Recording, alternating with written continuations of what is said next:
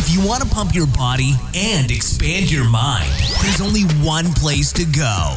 Mind Pump. Mind Pump with your hosts, Sal DiStefano, Adam Schafer, and Justin Andrews. in this extra long episode of Mind Pump. Sort of long winded, huh? So the first 50 minutes, uh, we just have our fun introductory conversation. We don't talk too much about fitness, but here's what we talked about in that first half.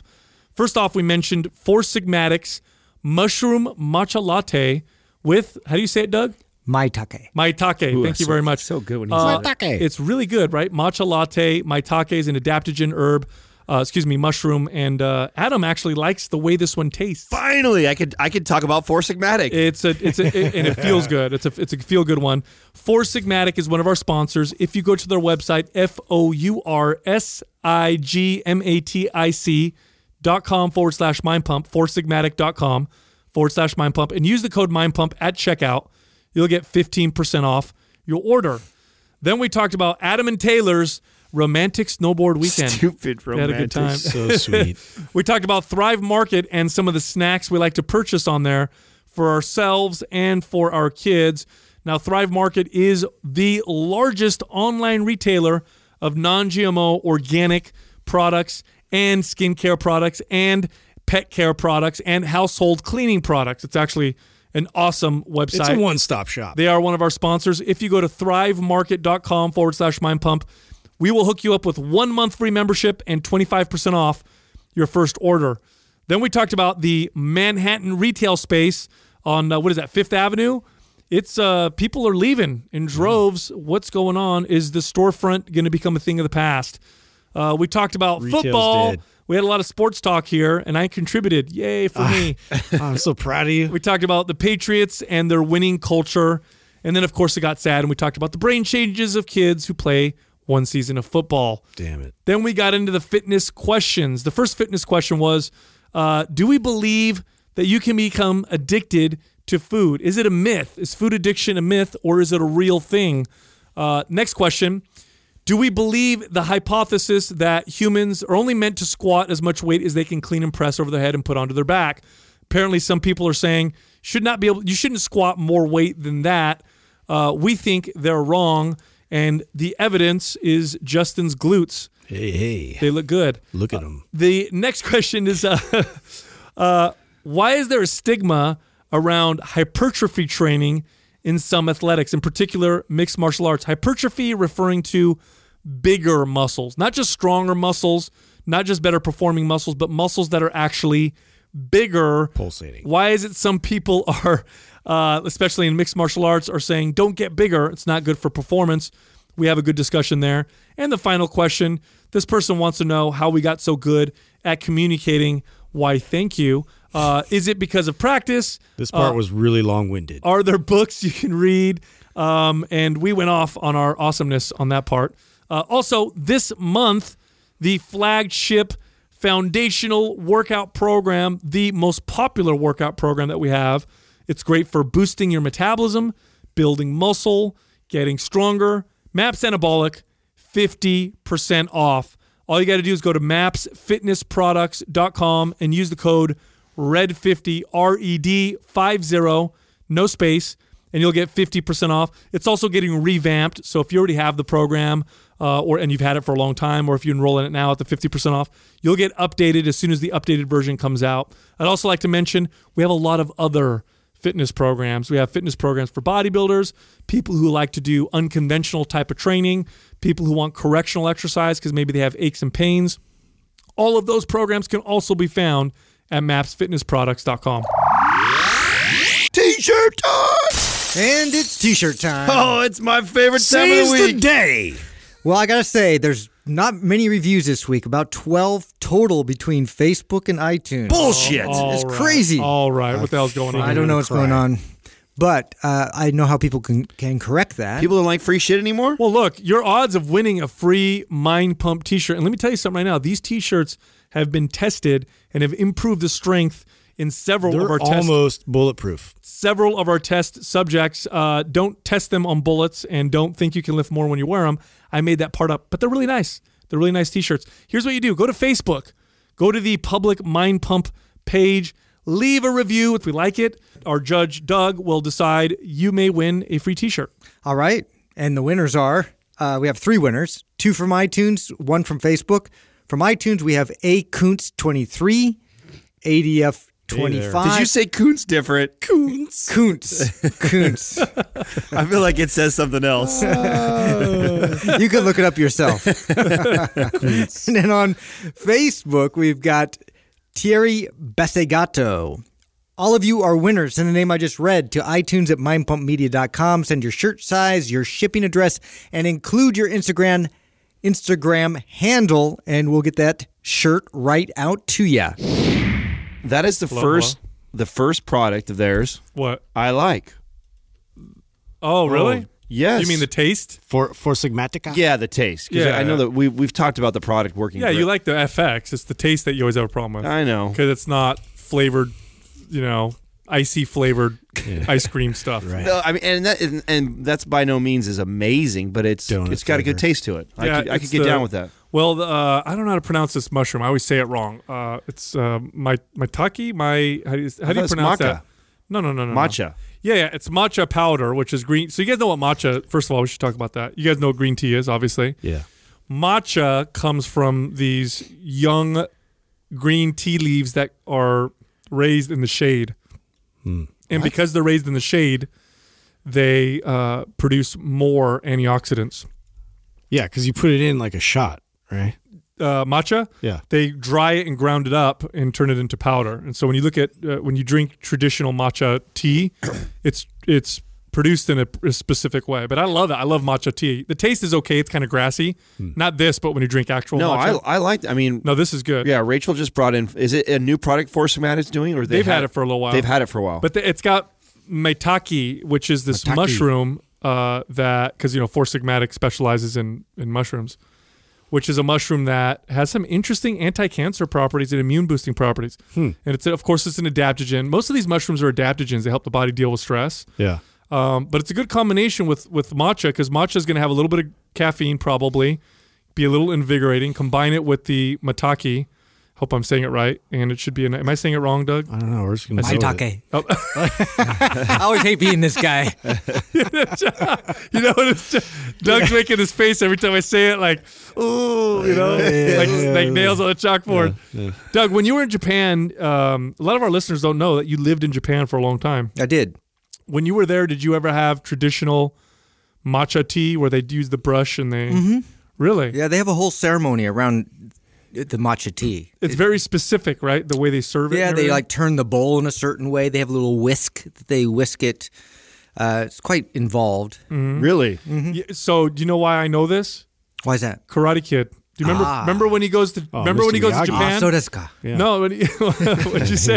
I don't know. So desu ka. Oh, okay. when he goes to Japan and um, I okay, don't remember that part. Yes, it was the one It's that was. Karate Kid 2. Yes, I Oh, love you, yeah, Justin. yeah, yeah. He always remembers. Yeah, because that was the one where he did the whole uh, meditative, where he hacked through all the ice. Yes, Remember that? Yes. and he falls in love with the Japanese girl. Yeah.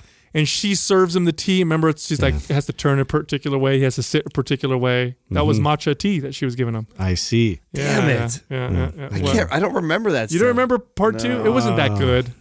I gotta stop. That was the worst weed. one. And he finally learned how to like manicure the little uh, trees. Bonsai. Yeah, These are the side trees. effects I've decided because nothing else I feel like I have side effects from, but I forget.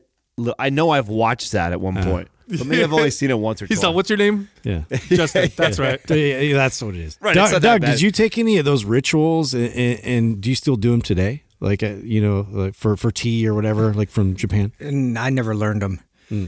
So when I make a cup of tea, I just take some tea and throw some hot water in it, mix it up. Yeah. That's you, how I work Do it. you? Is there anything that you learn from the Japanese that you continue to do now? Like, do you take your shoes off when you're I at do. home? you- oh yeah. Yeah, I'm very religious about taking my shoes off.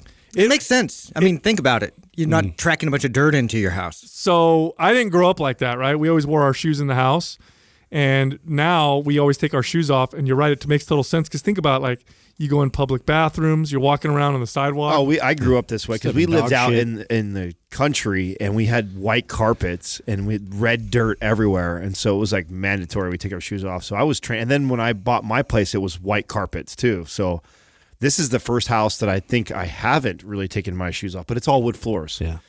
And you clean. I them just all finally time? got Yeah. rid of all my carpet on the stairs. I'm so happy. It's all now. It's all wood floors. Oh, did you get wood put in, or did you put it in? Uh, yeah, I had somebody do it Hmm. this time. Thank God. Do you still have a tree branch in your roof?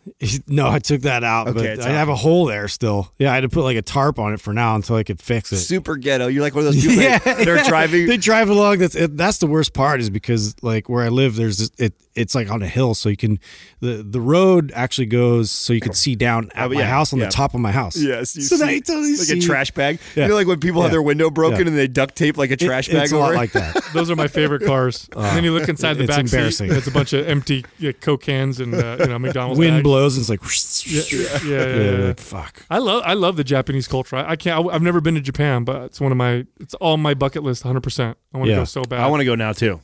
Oh, good. Yeah, I'm in now. You Finally. I want to get a samurai sword. Well, I, I Oh, watched yeah. I Really watched bad. like a YouTube special or some shit on sneakers, Oh, of and they course. have like a super sneaker culture over there. I didn't even know about. It. Oh, it. really? I You feel know- like such a of Dude, all their, their karaoke bars are probably awesome. of all developed nations, it's one of the safest in the world.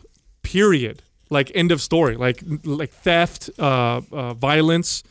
It's one of the most respectful societies, and uh, I, you know the reason why I'm so fascinated with Japanese culture is because I did judo as a kid, and the judo school that I went to was people who live in San Jose know where the San Jose Buddhist uh, church is downtown, and it, the judo school I went to was called San Jose Buddhist Judo Club because it was in next to the Buddhist church, and it was very traditional. And Japanese judo traditional is very it's, it's around respect. So like you bow, you say certain things, you have to be a certain way. You roll the mats out in the beginning. At the end, everybody stays afterwards and cleans the mats. So the students have to clean the mats before and after then when you go do Brazilian Jiu Jitsu, which is based on, you know, the Brazilians are just so relaxed. Like the instructor shows up 10 minutes late. Hey, what's going on? Hey, everybody, hey, shake hands. All right, let's go. It's totally different atmosphere than the Japanese. But the Japanese, I, I was so fascinated with them. So I want to go. And they really revere their older, their elderly They over do. there. Yeah, which uh, in, uh, a society based on um, a lot of honor. I, I I don't know if this is true, but you know when they had the the Fukushima uh, nuclear plant, plant or whatever that, that got you know from the earthquake, yeah.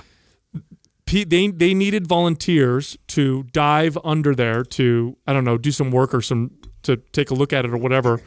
But the people who go down there, even though they would wear protective suits, they knew like if I go under, I'm pro- I'm going to dramatically increase my risk of cancer and probably die. Um, and so they needed volunteers, and you know who volunteered to do it?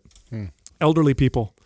Elderly people who said, "I don't have that much longer to live anyway. I'm already whatever 75, so I'll go do it." So they, all these elderly people volunteer to dive under. To I read That's this crazy. story. Isn't that crazy? Yeah. that is crazy. That's a crazy story, right? That's awesome. yeah, that's pretty cool. Anyway, what'd you guys do this weekend? I was up uh, snowboarding with Taylor. Oh yeah, you're like a snowboarding machine right now. Well, you know, He's a snowbird. I made a I made a commitment to. It was just the two of you. yeah, just two of us. You guys share a hotel room and everything. Just the two of you. We did. Okay. We did. Not a bed, but just a hotel. Yeah, room. yeah, that's If you try. Yeah. Nobody's nobody's asking questions. Yeah, no, he uh, he uh, brought up to me I think last year sometime that he rides, and I had just tore my Achilles, and and I bought a board because I had this intentions to ride more. I bought a new one, and then I never got to ride it.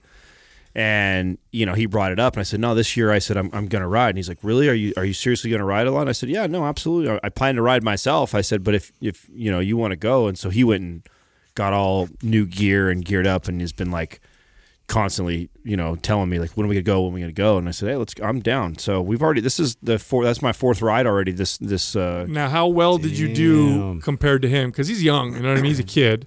Yeah. And he's good, and- too. and- yeah, and he's good. Yeah, no, he can ride. athletic. No, you he guys can- going in the half pipe and all that, or you just No, cutting? no, I'm not. You know, that's you know, it's funny. That's a young man's game. every time I go now, which is going to get annoying every time I, if this is going to be the, the the the typical DM that I get. Like everybody, if I do stories, which by the way, I'll fucking stop doing stories if people keep doing it. They they bug me about no helmet. Oh, really? Yeah, and I'm like, get out of here with the helmets. I wrote I wrote for 15 I, wrote, I wrote I wrote for 15 I make my kids years them, before helmets even hit the scene. Like Yeah. helmets didn't hit the scene until like 10 years ago. yeah. It just got popular to like wear a helmet. And then and then what I've seen happen is it's turned into like a trendy thing.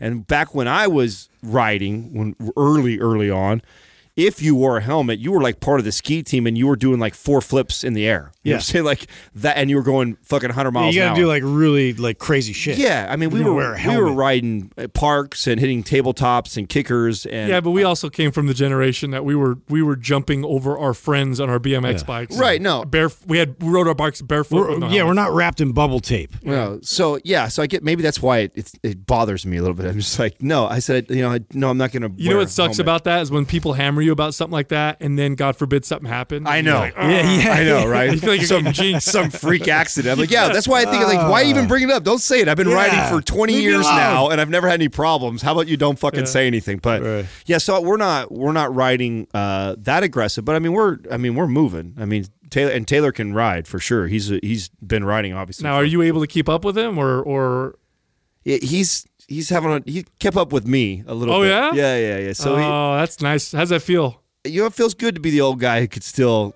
still move you know Yeah. yeah i think uh I saw What somebody get a little sleepy on the way home there. yeah so i was i was te- well so here's the deal like we What, went what up- if he let you do that though? What if he's like, I'm gonna let him win? no no no you can yeah, see you can see you can see he wants to be in, in front of dad you know for sure for sure no he was uh so we we rode last uh, you know a few weeks back when we were up in heavenly and we rode uh, two days. And man, the first day. So I mean, I'm here's like the old guy in me, right? Like I know what I need to do, just like any other sport. I ease my way in, you know. So I went and rode by myself before that, and I got a, a nice ride in, and I'm like, oh, you know, about seven to ten runs, and I knew I was going to be tired and my legs would be good. Like that's enough, right? And I was trying to explain this to him that it's just like, uh, you know, like a, a squat is extremely technical skill, right? Snowboarding is as technical or more technical. To learn how to snowboard is not easy if you've never done it before. And so if the body fatigues, then that's where form and mechanics go off. It's no different. And so that's when you're at the greatest risk of in- injury.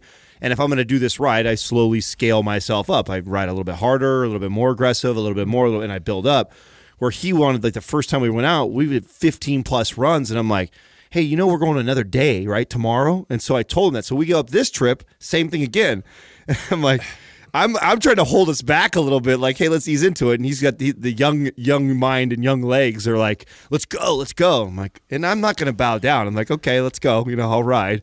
And so we rode all day. We were in the car for two minutes. Fucker was out, out and exhausted. Talking about, oh my god, I'm so exhausted. But it, but it was fun. Nobody got nobody had any big hard spills or anything. Yeah, no, I mean he doesn't. Uh, both of us don't fall. I mean, unless we're fucking around doing something like messing around and trying tricks or hitting little kickers, like we might we might do a little spiel. But you know, he's he's a good enough rider that he's not he's not going down and he's he's moving down the hill. I never had to wait for him or anything like that. Normally, when I ride with people, I have to wait unless you're somebody who's been riding for a really long time. My buddy just recently broke his uh, tailbone uh, snowboarding, which is a terrible that- thing to break. That'll happen. So I have a I have a, a cracked coccyx that's forever with me, and I I first It's always inj- correct. yeah. Well, you can't fix it. There's No, nothing- there's you can't wear a cast. Yeah, you can't do anything about it. So I, I injured it first on a Little donut cast. on a yeah, so I, on a tabletop jump when I was riding uh, a snowboard and just board kicked out from underneath, landed straight on it. Then when I did real damage to it was when I was riding on a quad track, hit a tabletop, almost started to do a backflip on the quad, bailed on it, landed flat on it. Got up, the adrenaline I popped up, and then collapsed back down. They rushed me to the hospital. On the way to the hospital, I lose all feeling in my right side. Freak the fuck out. Oh, I mean, I thought I was like going to get paralyzed. I was so scared. But what happened is so much, it had swollen so much that it Cut pinched, off the nerve. Yeah, pinched a nerve. Well, dude, it takes forever for that to heal. They Oh. can't put a cast on it, and then many times you have permanent kind of muscle dysfunction as a oh, result. Oh, so what happened? So I had to wear, I had to sit on this donut like all day, all night. And I remember I fell asleep without it one time, woke up with a softball sized blood oh. clot. Had to go there, get it drained. That they're all like freaked out, like you got to make sure you sit on this thing. So that was, and that was miserable for like a week. And now, if if I if I squat wrong, deadlift wrong, even the slightest bit off on my mechanics, it flares up on that same side, and I swell up. So I'm really sensitive to that because it's an injury that I've never been. You can't fix it. I mean, Wow. yeah. My daughter just uh, she just hurt her wrist at school. She was running from some kids and then tried to stop herself on the wall. So that she they called me from school. I had to go over there and, and, and pick her up. And you know, it's hard to. T- it's funny with wrists, especially. There was no swelling, but it hurts to move, so you never know if it's fractured or not. And then on top of that, she's dramatic, so I can't tell Yeah. if it's. I can't tell if she's if it's like a real deal or not because one minute she'll be not saying anything, playing. The next minute she'll be like, "Oh, my mm. wrist hurts," and I'll be like, and so I, I was talking to her. I'm like, "Honey, I'm like, Yeah. If you want my attention, you could just say you want my attention. I'll give it to you." Yeah. You know, because I don't know if you're telling me the truth or not. So all weekend I'm trying to trick her into using her hand to see if she's unconscious. uh, You know, if she's if she's trying to be dramatic. I have no idea. So we're probably going to get an image today, and I'm going to feel real bad if it is. I'm the worst I'll feel gauge. it, that's all. I'm the worst to gauge that. Yeah. Like Yeah. my, my son like hit his head really hard and like I'm like ah rub it out you know you're fine. It's like a, a the goose next day, huge, huge welt, black and blue, and I was like, "Oh wow, that really did something to you." I'm sorry. I got him ice cream. You know, I feel so bad. Oh man, Yeah. What'd you What'd you end up doing this weekend? Did you guys Did you do anything with your kids? or- I was just working on the house and just like hanging out, uh, and uh, pff, I didn't do anything, dude. I have nothing cool to, to say. I really don't. I don't have cool You hear him? snowboarding stories. He's like searching right there. I was He's like, waiting. I was like, did I do anything cool? No, like, no, no. I did not do anything cool. I I was like hundred percent dad dadded out. You know, like just just hanging out. I watched um I watched more of that show, Adam. Oh, you? Yeah. How how far in are you right now? Episode four. Okay. And uh, really well made. Isn't it? Yeah, because you go from liking some characters to hating characters to liking them.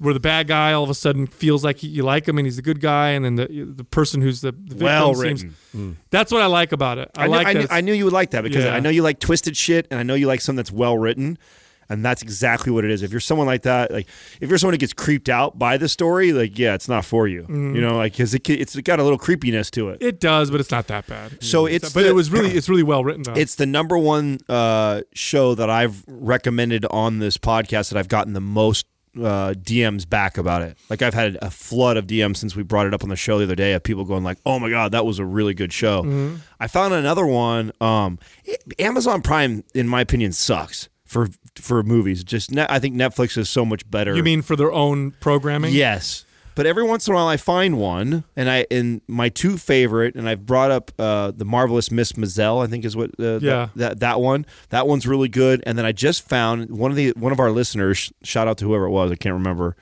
Uh, Red Oaks, really good. What's that about?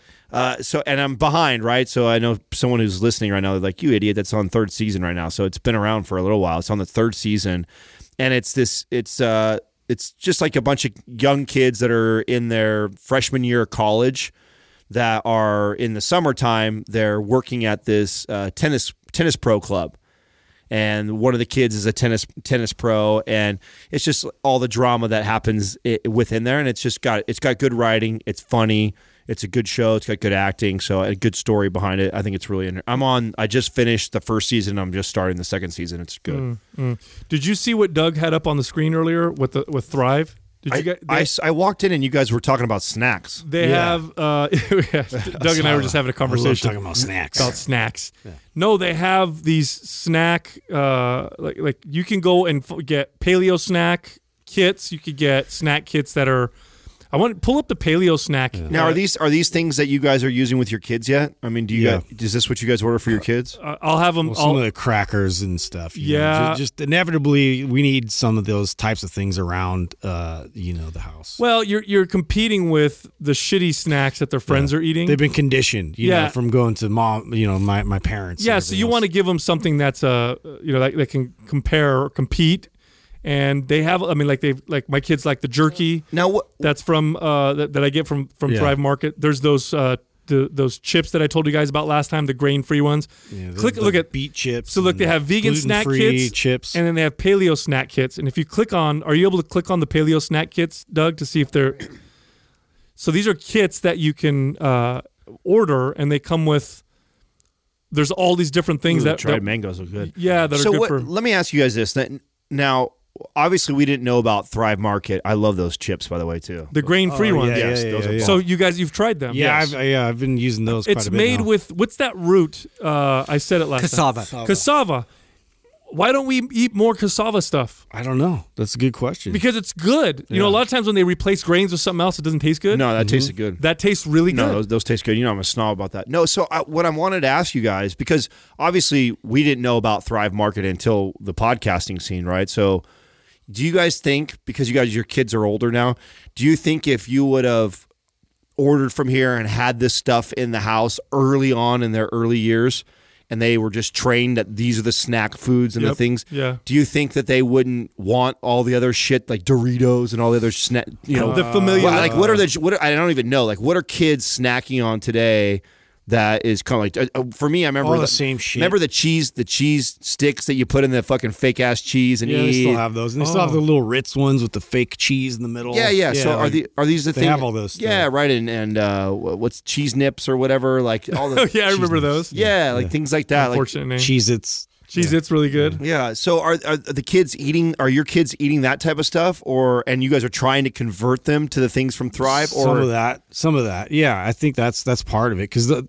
they'll go to these these uh, practices or, or games, and then the parents will kind of give them Cheez Its or, or they'll give them all these like yeah processed like crackers and shit, and so it is it is somewhat like I'm trying to provide other options so they know like if that's available this is kind of what i want to lean more towards but yeah they still they, do they want to have doritos they want to have like cheetos and all that shit So it still you- exists It's all about the familiarity. that's what I mean. Like, do you think it would have made a difference? Yes, I do. Uh, I'll, Probably. I'll give you an ex- more extreme example. My cousins, they just left, but they were visiting from Italy. And sh- my cousin has two kids. One is a 13 year old girl, and, and the other is a nine year old boy. And when they get here, I'm asking them, like, okay, you know, you're in America now. What? Because they've never been to this country before. I'm like, what do you want? Like, what are the things you want? And the nine year old is like, uh, Fiji water. I'm like, what? Fiji water. I'm like, what? You want Fiji water? He goes, yeah. The the the the, the channels on YouTube. The kids are always drinking it. I want to try it. So I'm like, this is because of the famili- familiarity Yeah. of Fiji water, and they, you know, obviously in their town, I guess they don't have Fiji water. He thought it was a big deal. I'm like, it's just water, but just goes to show you the familiarity and how big of a difference it makes hmm. for kids. Wow, so that's interesting. Here's another one. Like, do you guys remember eat, ever eating? I never remember eating fucking seaweed snacks. Do you guys remember eating seaweed snacks? I never did. No. It's a big thing in my kids' school. So my kids are always asking for seaweed snacks. So I buy them. I also get them from Thrive Market. They have a really good one. So my kids like it. It's all familiarity. You know what I mean? What they what they're around a lot of is kind of what they want. You know more of. Um, they don't. My kids never really want soda.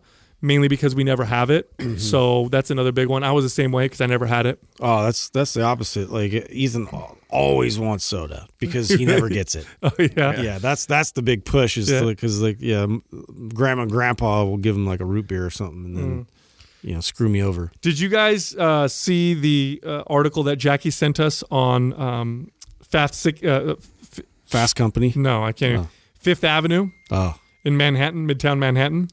I saw that one, but I didn't read that one So, or the sports one. so Fifth Avenue is where you see a lot of these huge retailers will put up these kind of flagship stores, and they'll put them up. Uh, and and they're not necessarily trying to make money on them. It's more of like uh, you know part of their branding, and it's been a big deal for a long time, right? To have a store on uh, Fifth Avenue in in Midtown Manhattan.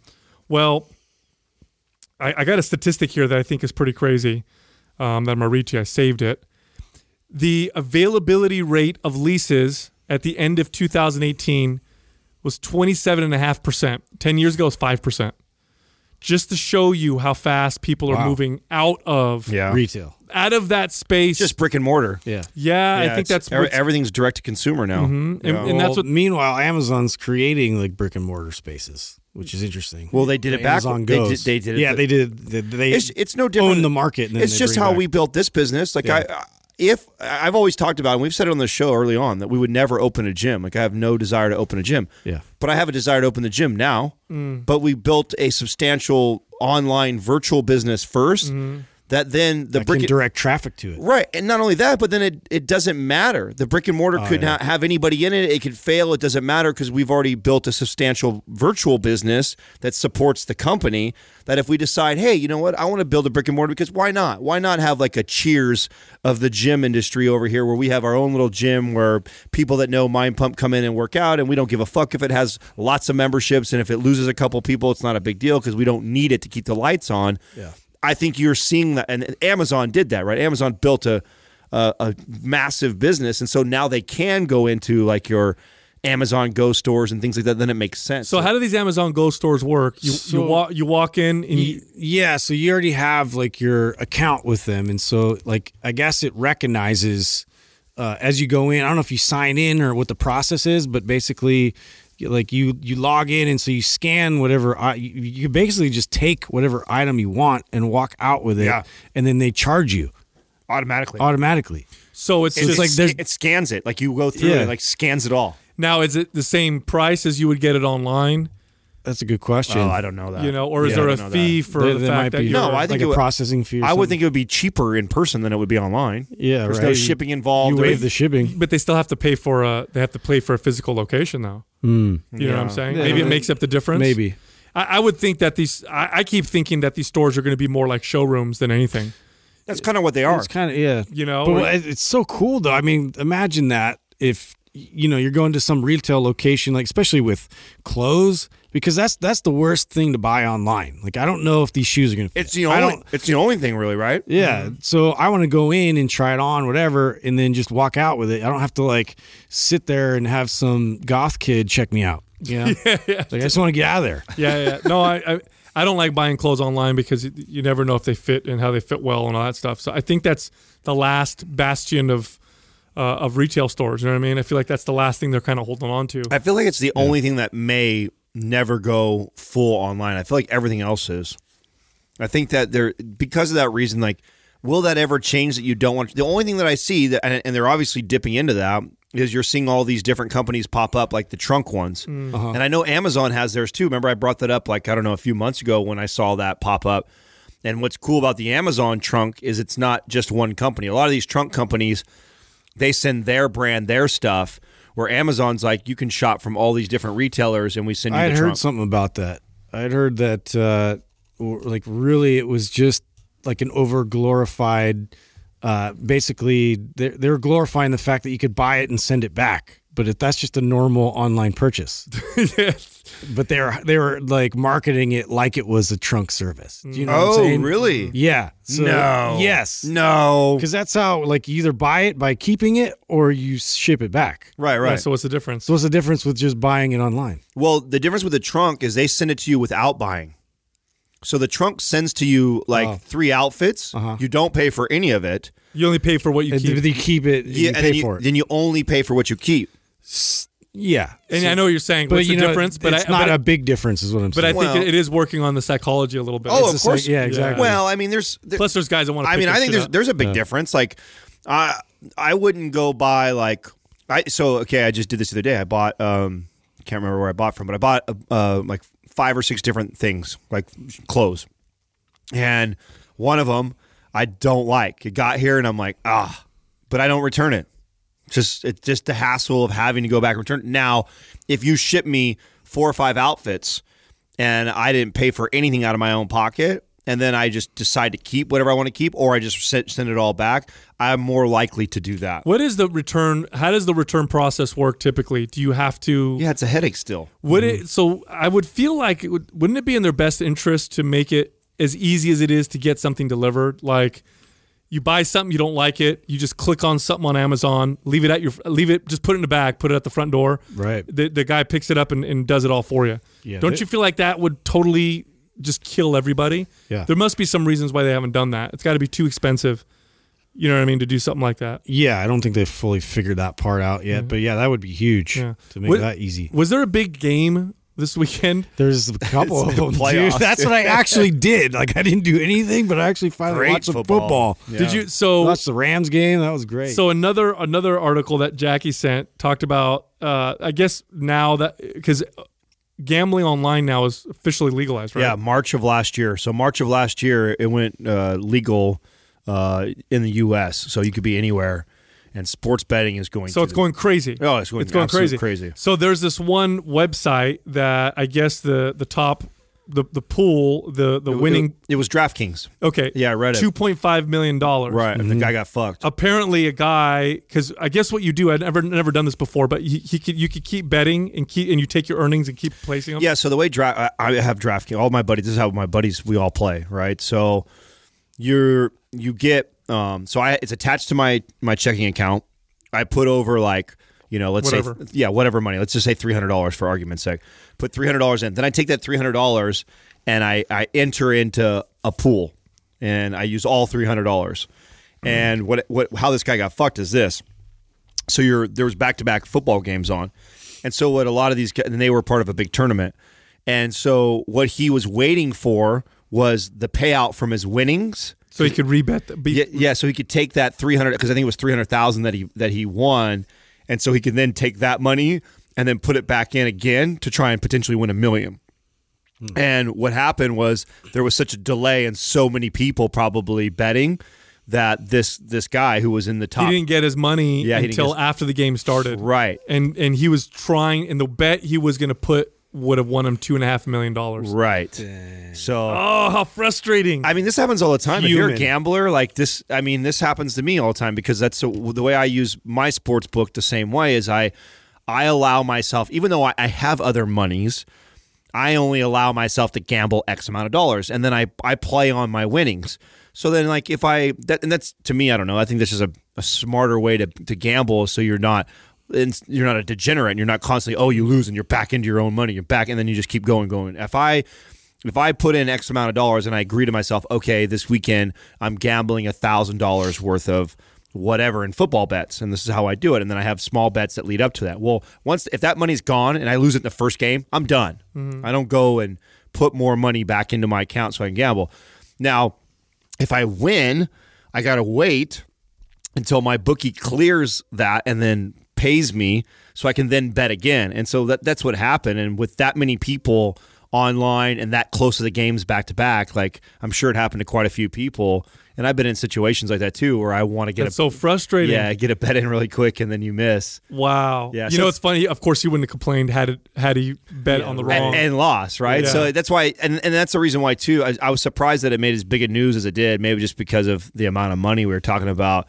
But I mean, that's happened to me also many times where I'm like, "Fuck!" I'm all mad because I didn't get a bet in, and then it, like it didn't go the right way. I'm like, "Oh, good thing I didn't." You know, like, I got to keep Save five my hundred ass. dollars. Yeah, it saved your ass. it so who so did your team win was there I feel like Danny was talking shit yes, to you Danny, that's. I gave him a little shout out. His post. He talked shit. He's a Rams fan. Poor Cowboys. Yeah. Yeah, he's a Rams fan. I'm a Cowboys fan, and uh, you know, I'm sure he's a bandwagon fan. Yeah. Fucking Rams fan. Who's a Rams fan? Who the fuck is My a Ra- best friend, dude. You have a that friend that's a thing. Rams fan? Yeah, forever. Oh, and he used to talk shit all the time because I was a Niner fan. He'd be like, 40 whiners. And I'm just like, shut the fuck up.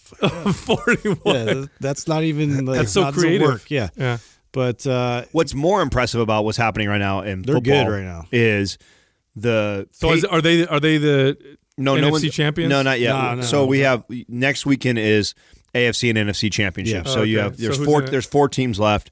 Patriots two games. Yeah, Patriots Patriots play the Chiefs. Patriots again Well, that's so that's what I was alluding Yeah, to. So. I think that's more. The, if there's any talk right now about football that I think is really neat, is neat or is cool, is the Patriots are on their eighth year in a row of going into a title game. That is fucking now crazy. who, how many Super Bowls do they have uh, they're on five. Yep. Yeah, I think it's five. who's got the most Super Bowls so D- far Doug, Goo- Google that is it, for me. st- is it still um, Steelers. is it it's Uh, there's, if there's a tie right now. There's a tie between. The Steelers are you sure You're gonna hit me with sports trivia right now, you dick. I wasn't ready for that. well I don't know I know. I would never. most I would have never is- thought you were going to take us to, Yeah. to sports. Well, I know that each decade has their team that was dominated. uh, That dominated, right? The '70s was the Steelers, '80s was the Niners, and then I stopped Niners caring after that. had what three with So Montana New and England two has with, yeah. four, five, and then uh, n- yeah, New England has five uh, uh, Super Bowl championships.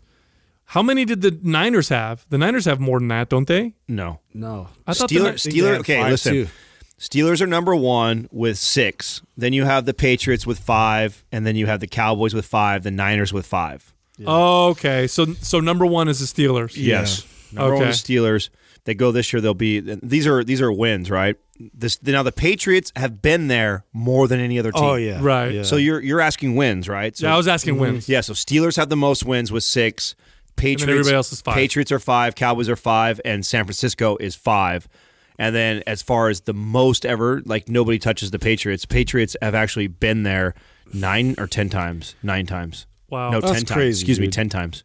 Well, 10 I mean, it just goes to show like there's there's a winning formula, and um, that winning formula wins.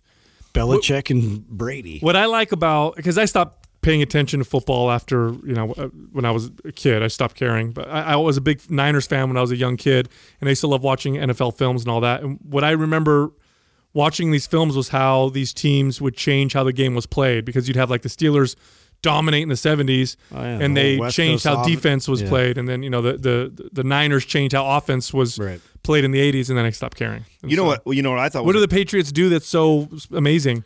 Like what what do they do that's different? They got an incredible culture. They're uh, the. I, I think it's. Do you think it's easier to look back once once their era is over, and then we can look back and be like, oh, this is specifically what they did? Because the culture is such a that's such a general term. Like, No, it's it's no different than the way you would talk about your some of the runs at gyms that you had. Like when you look back, and probably even when you were there, you probably knew it. Like when you compare the success that you had as a general manager in comparison to all your peers, you dominated. It didn't matter. And sure, you had some great players. You had some people like Larry Evans and people like that that were that went down to be known as one of the greatest salespeople in our company. But it didn't matter. It was you. Yeah, but you could say specifics. Like the Niners had a good culture in the '80s, but what did they revolutionize? The passing game. right. Right. That's what I mean. Do, do is there anything specific about the Patriots that we know? I mean- is I it mean- their defense? Is it their No, no. They. I mean, they. They. They. They're. They're coaching. Their ownership. So they. They. They draft. They draft well. They. They scout really well. They have. And they typically have an incredible oh, offensive Oh, and a lot of line. leadership there that's like ridiculous. It's Yeah, on another level. You you have somebody like a, Belichick and a, and a Tom Brady who are the first ones in, the last ones out. So that's what I mean by culture. They've mm. created this. You can have you could bring in like a Randy Moss who was like a wild child everywhere else, and then when you get to the when you get there, it's like all your you drop all your shit. Like there's no more of your bullshit. Nobody puts up with it. It's created. They've created this culture that it doesn't matter who they bring into the the, the mix. It's kind of like the Yankees in baseball. They've created that. The Warriors have done that now in, in basketball.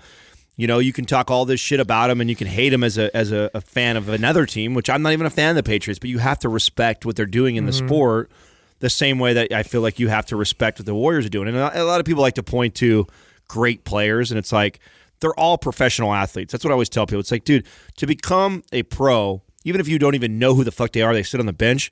You are an elite, elite athlete. And it's just one injury away from you becoming a star on the field. Like, there's so many guys that we don't know that just never got a chance because they were behind somebody, or they finally do get a chance and they become a superstar, like an Aaron Rodgers. Like Aaron Rodgers go down in history as one of the greatest quarterbacks.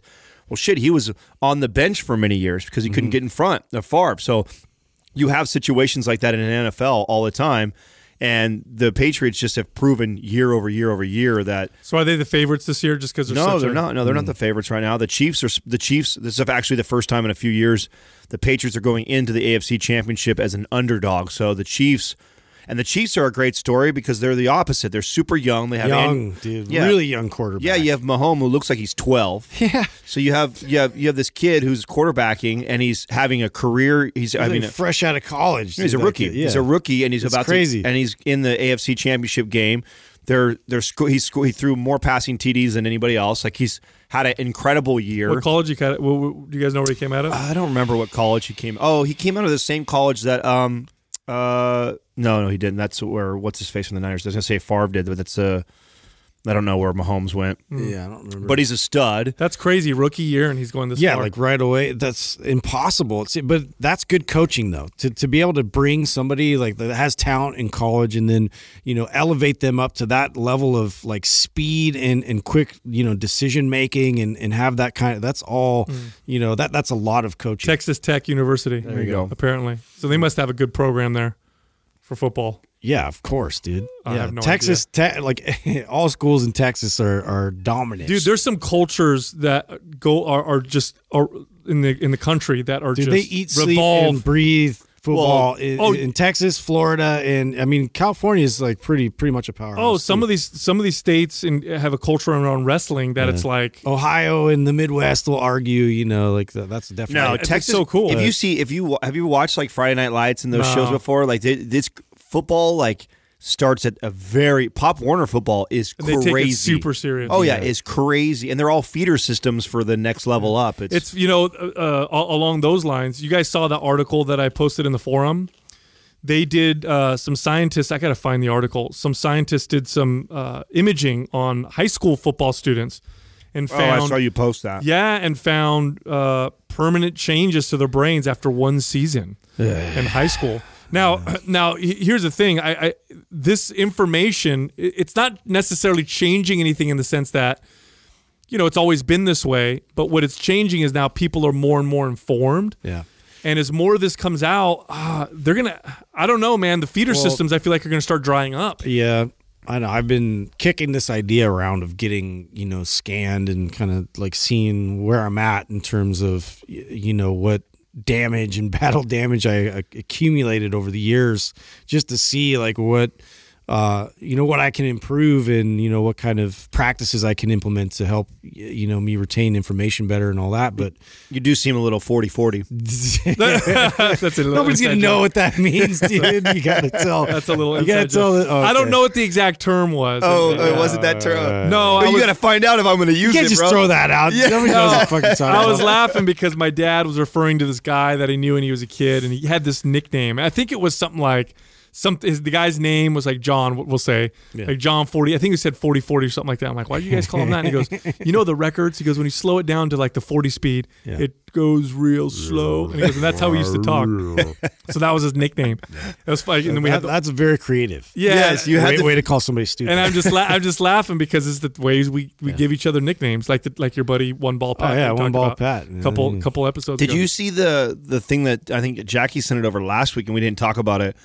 Was the the guy who invented the um, gloves for um, Sign language. Sign language. That's cool. How brilliant is that? That's really. so you'll very- put the gloves cool. on, you'll do your sign language, and then it'll spit out what the person's trying to say. Wow. Which, if you know, if you th- if you think about it, uh, ima- you know, imagine if you connect that to some glasses, or you can connect it to an app. Will they have that robot voice like uh, Stephen Hawking? Oh, will it talk? That I didn't even think of that. Hello. right. I didn't even think about it talking. That would be cool. wow, that's really cool. Well, yeah, why wouldn't you be able to connect it to a speaker that spits out uh, like a robotic voice? And Yeah. I mean, nowadays, I mean, even your Now, now, what would you do if you put the gloves on? Flip someone off, see what it says. Fuck you, you know. Yeah. Anyway, but I, I think that's abs- I think that's brilliant, and it's crazy it's taken this long for someone to do that. But there, it must be so.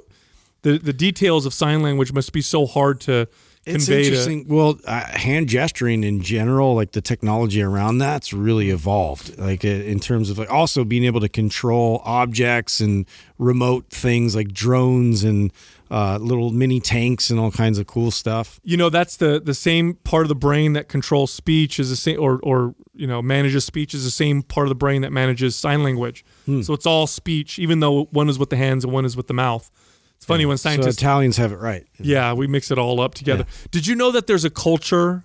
I don't know where this culture is. Maybe Doug can find it. Um, I believe there's somewhere in the Mediterranean and out, maybe Greece, but they live in a very mountainous region where people will live far away from each other up in the mountains, and they developed an entire language around whistling. Yeah. Have you Yeah, heard of this? I've heard of that. Yeah. Yeah, and I don't know what, what where it is, but they they'll they'll do the, the whistle because it travels carries, so far. yeah. It carries, and it's an ancient language. Now they mm-hmm. have phones and stuff, but this is before phones, and they're saying that the language is uh, a risk of going extinct. Mm-hmm. But they'll they'll just oh the whistle bird language of northern Turkey. There it is. Mm-hmm. And they'll whistle real far from each other, and they'll be able to tell each other like what's going on, what time are you coming home for dinner. Oh, that's- like, and it's all through whistling. How freaking rad is that? that is cool. Yeah, I found. You're I- looking hot today. yeah, see Yeah, that that- one. That's yeah. basic right Yeah. there. Basic I know that one. I found so I found the article on uh, so this it was published in Berkeley News, uh, and it says playing high school football changes the teenage brain. So they did MRI brain scans and found that playing a single season of high school football can cause microscopic changes in the gray matter and young players' brains. Uh, these changes were located in the front and rear of the brain, where impacts are most likely to occur, as well as deep inside the brain. What do you guys think? Do you guys think this kind of information Well, is when, going to when I when I hear something like that too, I also want to ask the question that what what else changes that, and and are there other things that kids do or other things that change? Because that's such a vague statement to say. They're well, they're comparing it to controls for people who don't uh, play football or people who don't have uh, you know don't play sports Right. with that kind of impact. Right, but I mean, we always talk about how the body is an adaptation machine, and is that just the brain's way of protecting itself and adapting? And so we see some sort of a change. Do we know that change is significantly negative, or is it just change that they see happening in the brain? No, it's they're they're they're pretty confidence negative. So, so the human brain is not designed uh, for impact. So I actually watched this documentary on Rams. Yeah, we don't have horns. Yeah. Yeah, I was watching this documentary on Rams, and the way that the Rams' brain and skull and everything's designed, it was designed for high impact. The human brain was not designed for that uh, whatsoever. Um, and I mean, that's why we get knocked out so easily. Like you get hit the right spot in the chin, you go to sleep. Um, our brains just aren't designed to have impact. It's actually quite bad for us. And, and I'll be, uh, I mean, straight with you guys. I bet you if they did MRI studies on f- uh, soccer players, they'll find Uh, stuff yeah, also. They have. and they have found. and they have found From heading yeah, the soccer get- ball. Yeah, you get head injuries. Yeah. it's that's one of those things too, and it's hard to detect because uh, you know you could have like uh, looming issues like hard time concentrating or focusing or like headaches or like little mild uh, symptoms from you know some kind of a head injury but it's it could carry with you uh, you know going for, forward for quite a while Yeah, and it- even realize it And the thing for me is, as I'm reading these things, uh, you know, I posted this in the forum, and I'm getting all this feedback from people, and there's people who are saying that already. People who are very involved in the sport of football uh, for kids, like uh, Pop Warner and you know younger ages, and they're like, oh yeah, they're like it's drying up. They're they're not getting kids are not signing up for tackle football like they used to because of this kind of information. So if you look, you know, 20, 30 years down the line, where these feeder systems start to dry up and dry up because what's happening now is a lot of kids a lot of these schools are doing flag football I I yeah and I, I can kind of see it evolving um, that's what i was going to say i wonder if yeah, I think it's going to evolve. And and to be honest, the more taboo you make something, the more there's going to be push towards it eventually, right? So if people are like deterred from it as kid, their parents are like shielding them from it. Uh, you know, a lot more kids are actually going to want to do it. Uh, I think uh, at some point, and it, the game will look different. It might even be more brutal on one end, and then you'll have like uh, flag football on the other end of it. So I don't know if it's I, I don't. It's not going away, in my opinion. People, there's whole like communities built around just that sport. Yeah, I don't. I don't. I boxing don't- I hasn't don't- gone away. I- exactly. Yeah, I don't think it'll stop it. I think it, it's like anything else we talk about, where the pendulum swings one way or the other way. It's not like 30, 40 years ago, boxing and football was going around, and people were going, "Hey, this is really healthy for you." Mm. Yeah. I'm sure there was. There's been plenty of scares and plenty of things that have came out before. well here's what happened to boxing because football wasn't like this football was never up until relatively recently football wasn't considered a sport where oh my gosh you go in there and you, you're gonna you know you're gonna bash your brains but boxing for a long time has been considered that for a long time people have seen boxers become punch drunk and what they would call punch drunk which is really just brain damage and so what ended up happening with boxing is where boxing used to be a sport that the aristocrats really participated in. It slowly became a sport where only poor people uh, participated in. So when you look at like boxing uh, in America in the you know at the turn of the 19th century you had aristocrats. As it got uh, later and later it was the italians and the irish who boxed because they were the poor class. Then it became hispanics and other minorities. And i think because as people became more wealthy they're like i'm not having my kids box. I'm not having and so it became a way for for poorer communities to then elevate you themselves see like the Klitschko brothers, for instance, like come in and it's like they're aristocratic. They they have like PhDs, right? Or like i'm not sure i don't yeah, know they're they're very smart. but they're, but they're more of the exceptions rather than But yeah, there's an exception to it, Like- but it doesn't completely, you know, eliminate. That. No, like if you look at kids, like look at kids boxing, full like full on boxing. You don't see a lot of boxing schools where kids are actually going at each other um, in wealthier neighborhoods. You typically find them in, in other neighborhoods, and so I, I wonder if football is going to go down that path as well, where as people get wealthy and wealthier, they'll be like, no, I don't want my kids to do it. But then the more poor kids, they're gonna be like, this is a way for me to get out of the yeah, it's neighborhood gonna. and whatever. I definitely think it's gonna challenge. Uh, you know, numbers will drop for a while, Mm-hmm. and then I think uh, they're gonna figure something else out, and then they'll rise back up again because it, it it's such a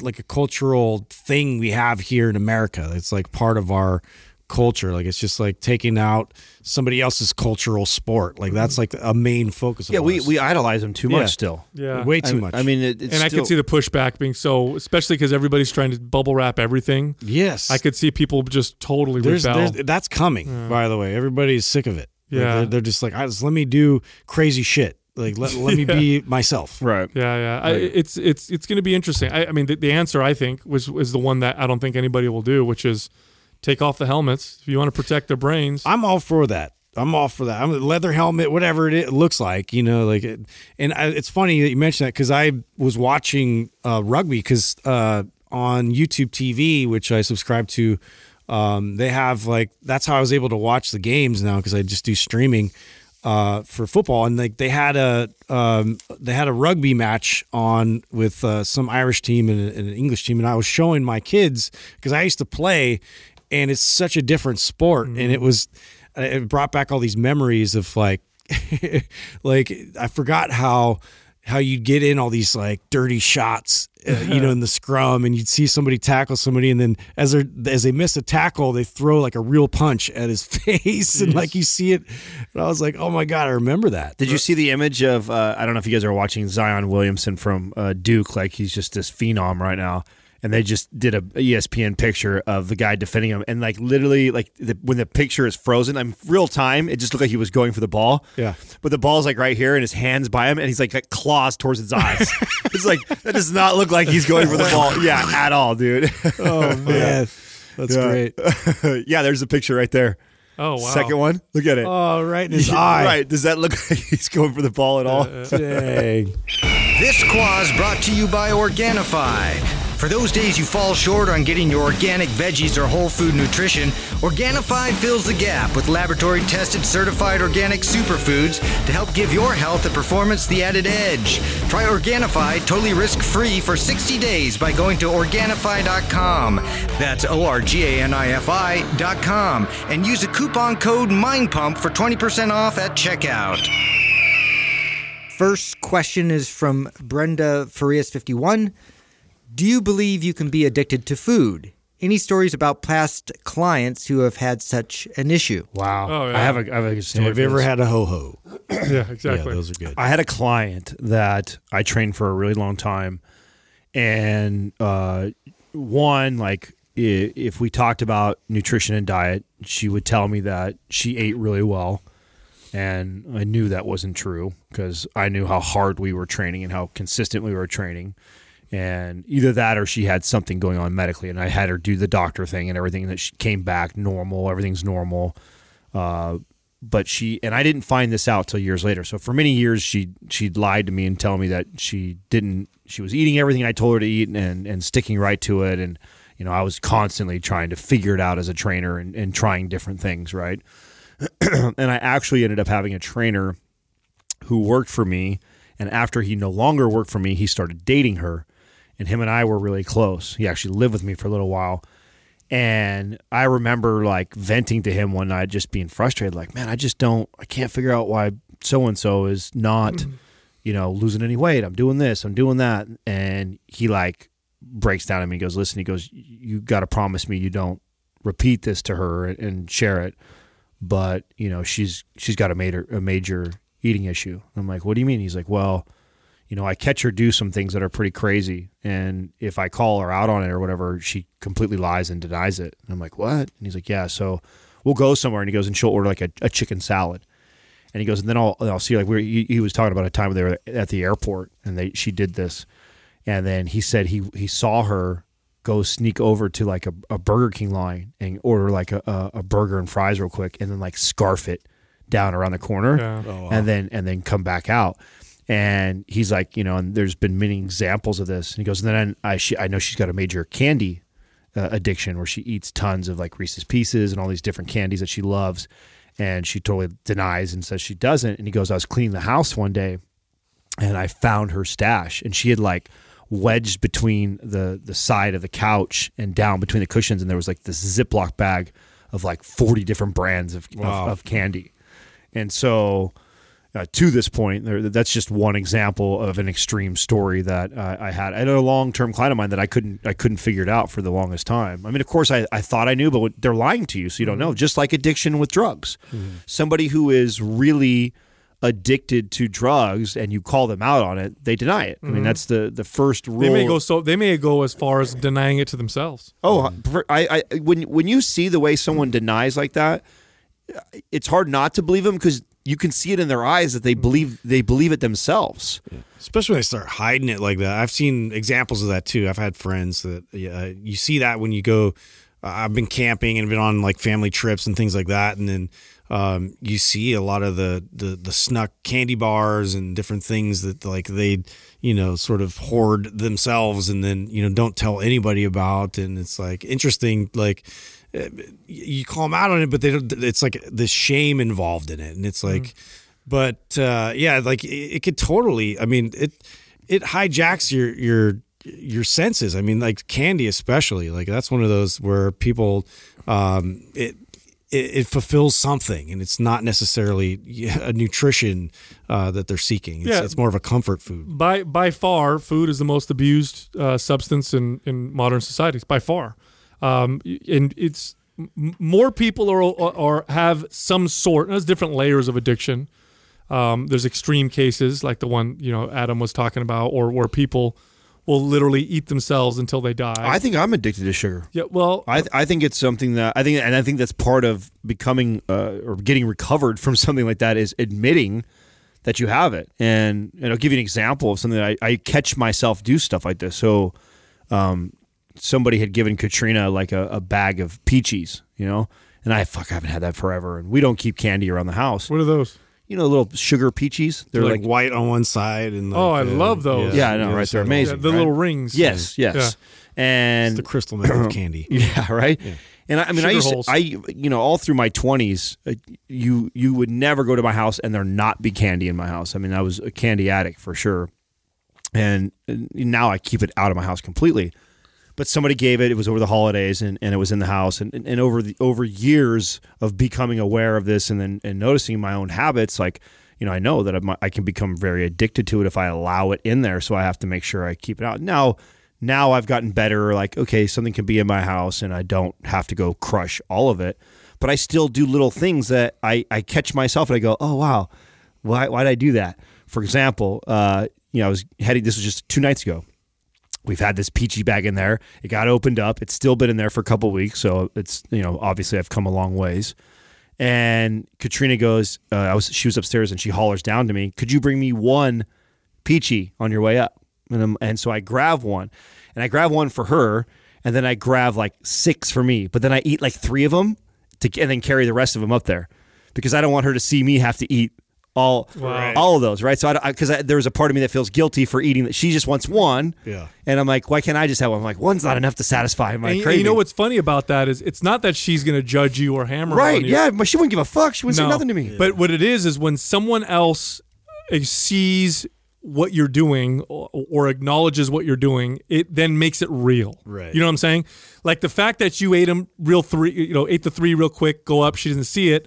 It's almost like it never happened. Absolutely. Th- But if she sees it, even though she don't give a shit, now you ha- it's almost like it's in your. You have to acknowledge the fact that there may be a little bit of an issue, and it's a pattern. And food, like I said, it's it's it's easily the most abused substance in modern societies. It's easy. You look outside, or just look at statistics. Over half of Americans ha- are overweight. Uh, obese uh, obesity is something like thirty or forty percent among all adults.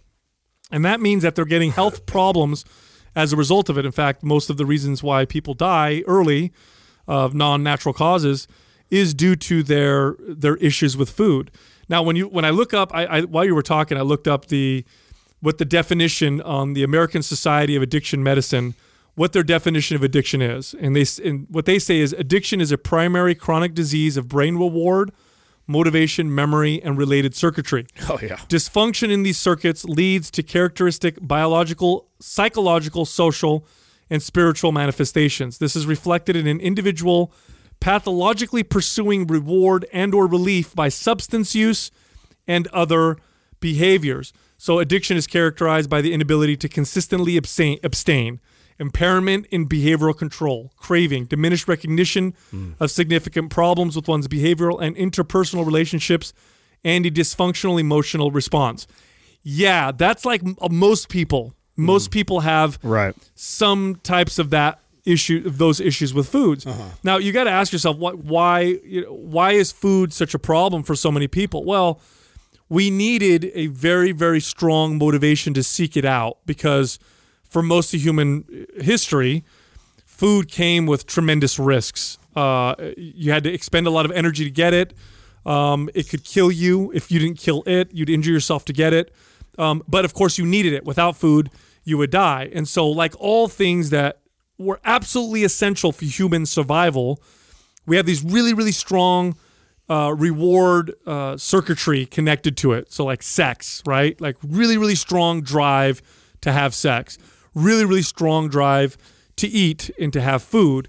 And so, we've just evolved to have this pleasure that we get from food, and that pleasure can be used to mask a lot of problems. It can be used to mask uh, depression or anxiety or boredom. Um, it's been we've designed entire cultures around it, uh, entire you know cultural traditions. Weddings have particular foods, and birthdays have particular foods, and and so it's extremely addictive. And I hate I hate it when people say that food is not addictive. Like you know, I don't see anybody. I've heard people say this before. I don't see anybody, you know, selling their their their bodies for sex for a bag of sugar. Well, no, because it's fucking available everywhere. Right. You you want to see what would happen if food wasn't available? Oh, yeah. People would definitely sell themselves for food.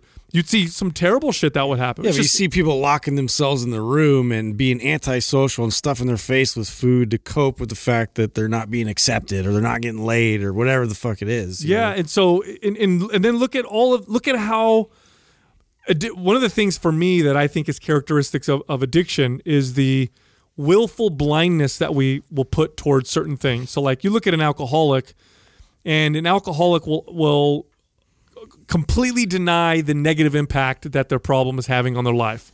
Like, no, I, I, could still, I'm still working. I still have a job, and no, I, you know, I'm cool. It's all good. Even though, okay, you've gotten T, two DUIs, and you could probably be a much better human if you weren't drinking, but they'll still deny it and deny it and deny it. Same thing with food. Like somebody who's, I don't know, 30 pounds overweight, which is a lot of people, most people. It's a denial. It's a denial that I have a problem with food. Right. Yeah. I'm carrying 30 extra pounds of adipose tissue, which is, and I, I, chose 30 because it's right around there where you start to, I don't care how fit and healthy you are, there's some negative effects that come from it. Um, there's just a denial from it. Like, it's all right. You know, I'm 30 pounds heavier than I should be in, in terms of body fat and whatever. It's this willful ignorance and denial. It's this, you know, think about how many people eat because they're truly hungry versus how many people eat versus because they're bored or Well, there's because it's the, there's the fine line with food. You, you know, calling it addiction is because people do need it. You need Mm-hmm. to eat every single day, and there's all this you know tied into it as as a daily ritual and routine to keep you alive. And and so it's it's tricky to tell somebody that what they f- feel is is fulfilling them is something that they're actually abusing. Yeah. Now I'm not saying all this to make people feel bad. I don't want people listening to be like, "Oh shit, you know, fuck, you know, I'm addicted to everything, food, so whatever." No, no, no, that's not what I'm saying. I'm just, you know, we're we're, we're talking about the sub. I, I would say this: one of the best things you could do to help yourself with food is to just eliminate the foods that are most uh, that have the highest addictive properties, which are the processed foods. They're designed uh, specifically to do well, that. Well, this is where too, uh, you know, and and I know there's been this this major pushback, and, I- and I know, and I think I, I brought up Layne the last time uh, when we talked about this. Is this this good food, bad food? I hate that we we can't call it that because then everybody goes, oh, we're demonizing food. It's like, but there there's a very clear, obvious line of food that, in my opinion, is good and that is bad. And there's and what makes what constitute constitutes it bad, in my opinion, is it has these highly addictive things properties about it that. Ha- that companies have spent millions on millions of dollars Most of the money Yeah. that they spend goes towards that. to figure out how to make you addicted. The same way video game people make video games to be addictive. The same way that the, the iPhone and iPad and all these tools that we have that we're all becoming so addicted to, like? Yes, it can be bad. There's, that's mm-hmm. not a good thing. Mm-hmm. It's not a good thing, and it doesn't mean that you, we have to demonize it, but also to accept that that's not a good choice and it's not ideal. Like I think you have to, and this whole trying to mask it with there's no such thing and the oh if it fits your macros, it's like it really to me seems like you're setting yourself up for failure to allow that to happen because everybody that I know that has done that battles with that addiction. And we and I see it a lot in, in within my peers in the competitive space of this okay when i'm on my kick and i'm getting ready for a show i'm really regimented i'm weighing i'm measuring i'm counting all the things in the wrapper and i won't overdo it. But as soon as that goes away it's no longer showtime mm-hmm. And I, and I remember watching myself even with things like protein bars something that we would consider a quote unquote healthy food Well, look at how much money gets spent on mm. protein bars to make them addictive. Right. You know, that's all the, the most successful ones. I was eating have those like I, there's days I'd eat four or five of them in a mm-hmm. day. Mm-hmm. No difference than a candy bar at that point. You know what I'm saying? It really isn't. And it's cr- what I what I found fascinating. And a long time ago, I talked about this on the show, but I haven't talked about it in a long time because I can't even remember the last time I had a protein bar. But I remember having shows where I went all natural food, and then having shows where I let you know powders and things like that and processed foods in there, and then paying attention to how my body. The biggest thing that I noticed that I was fascinated with was if I had not had a protein bar for a really long time, like right now would be a good example. If I were to go eat a protein bar right now, ugh, it tastes like shit. Mm. I, even the best brands like Quest, which I think have really hacked the how well it tastes, I think tastes terrible. But let me have one, then two, then about three or four. Once I get about three or four consistently in, like make three or four days in a row where I've had that bar, it all of a sudden starts tasting really fucking good. And then it goes from tasting really good to like I'm craving them, where I find myself, you know, watching TV or something. I'm like, oh my god, I'm gonna go get one of those, you know, cookies and cream bars right now, and I go get one of those bars and I crush two of them, and it's like, it's amazing to me uh, how how quick. I can I can see myself get addicted to Dude, those. I things. see it with it. You can see it really clearly with kids. Like if you anybody who's listening that has kids knows what I'm talking about. Like my kids will be watching TV and I'm hungry, and I'll be like, you know, okay, what do you want? We have chicken from last night in the fridge. I got some steak, and we have some, you know, some vegetables, and then I have some strawberries. Right. Nah, I don't, I don't want that. Or you know, do you have any chips? Like, no, we don't mm-hmm. have any chips. Like, and you can see, right? Like, you're obviously not hungry. Yeah. But if I put these engineered foods in front of you that are designed to make you eat a lot, they'll sit there and eat an entire bag of potato chips or an entire bag of Cheetos or whatever. That's the, that's so if you eliminate those or remove them from your diet, it makes it a lot easier to deal with with the potential for this kind of addictive type of behavior with food. I mean, one of my favorite best benefits of fasting, one of the reasons why I still fast occasionally for 24 or 48 hours, isn't necessarily for the biological, physiological health benefits. Although I like that, right? I like the physiological health benefits, the you know, the, the that it, it boosts stem cell production, that you know, the the older cells will die off, cell autophagy, all that stuff. Yeah. That's all great. But the reason why I really do it is it it's it removes me from food mm-hmm. for long enough to where I go through cycles of boredom, anxiety, movies and TV, morning, afternoon, and evening, which is you know breakfast, lunch, and dinner without food. And when I first do it, it's funny. Like uh, when I first when I'll first do a fast, the first 12, 15, 16 hours or 24 hours is the hardest because it's like, oh, it's lunchtime. I'm supposed to eat right now, Yeah. but I'm not. What do I do with myself? Yeah, so let me just deal with this. Let me deal with this. Or oh, I'm anxious. Got to deal with it. It's interesting the whole like abstaining from something like it that that is such a practice that uh, I find myself wanting to to do like in, in different directions and just to see you know how like my behavior like you really assess your behavior at that point The- the- that's that's a valuable thing to understand yourself and your your own uh you know habits and Oh, great self-awareness tool. tendencies Yeah, great self-awareness tool. Abstinence is of some sort um, exists in every spiritual practice that I know of. Every major spiritual practice.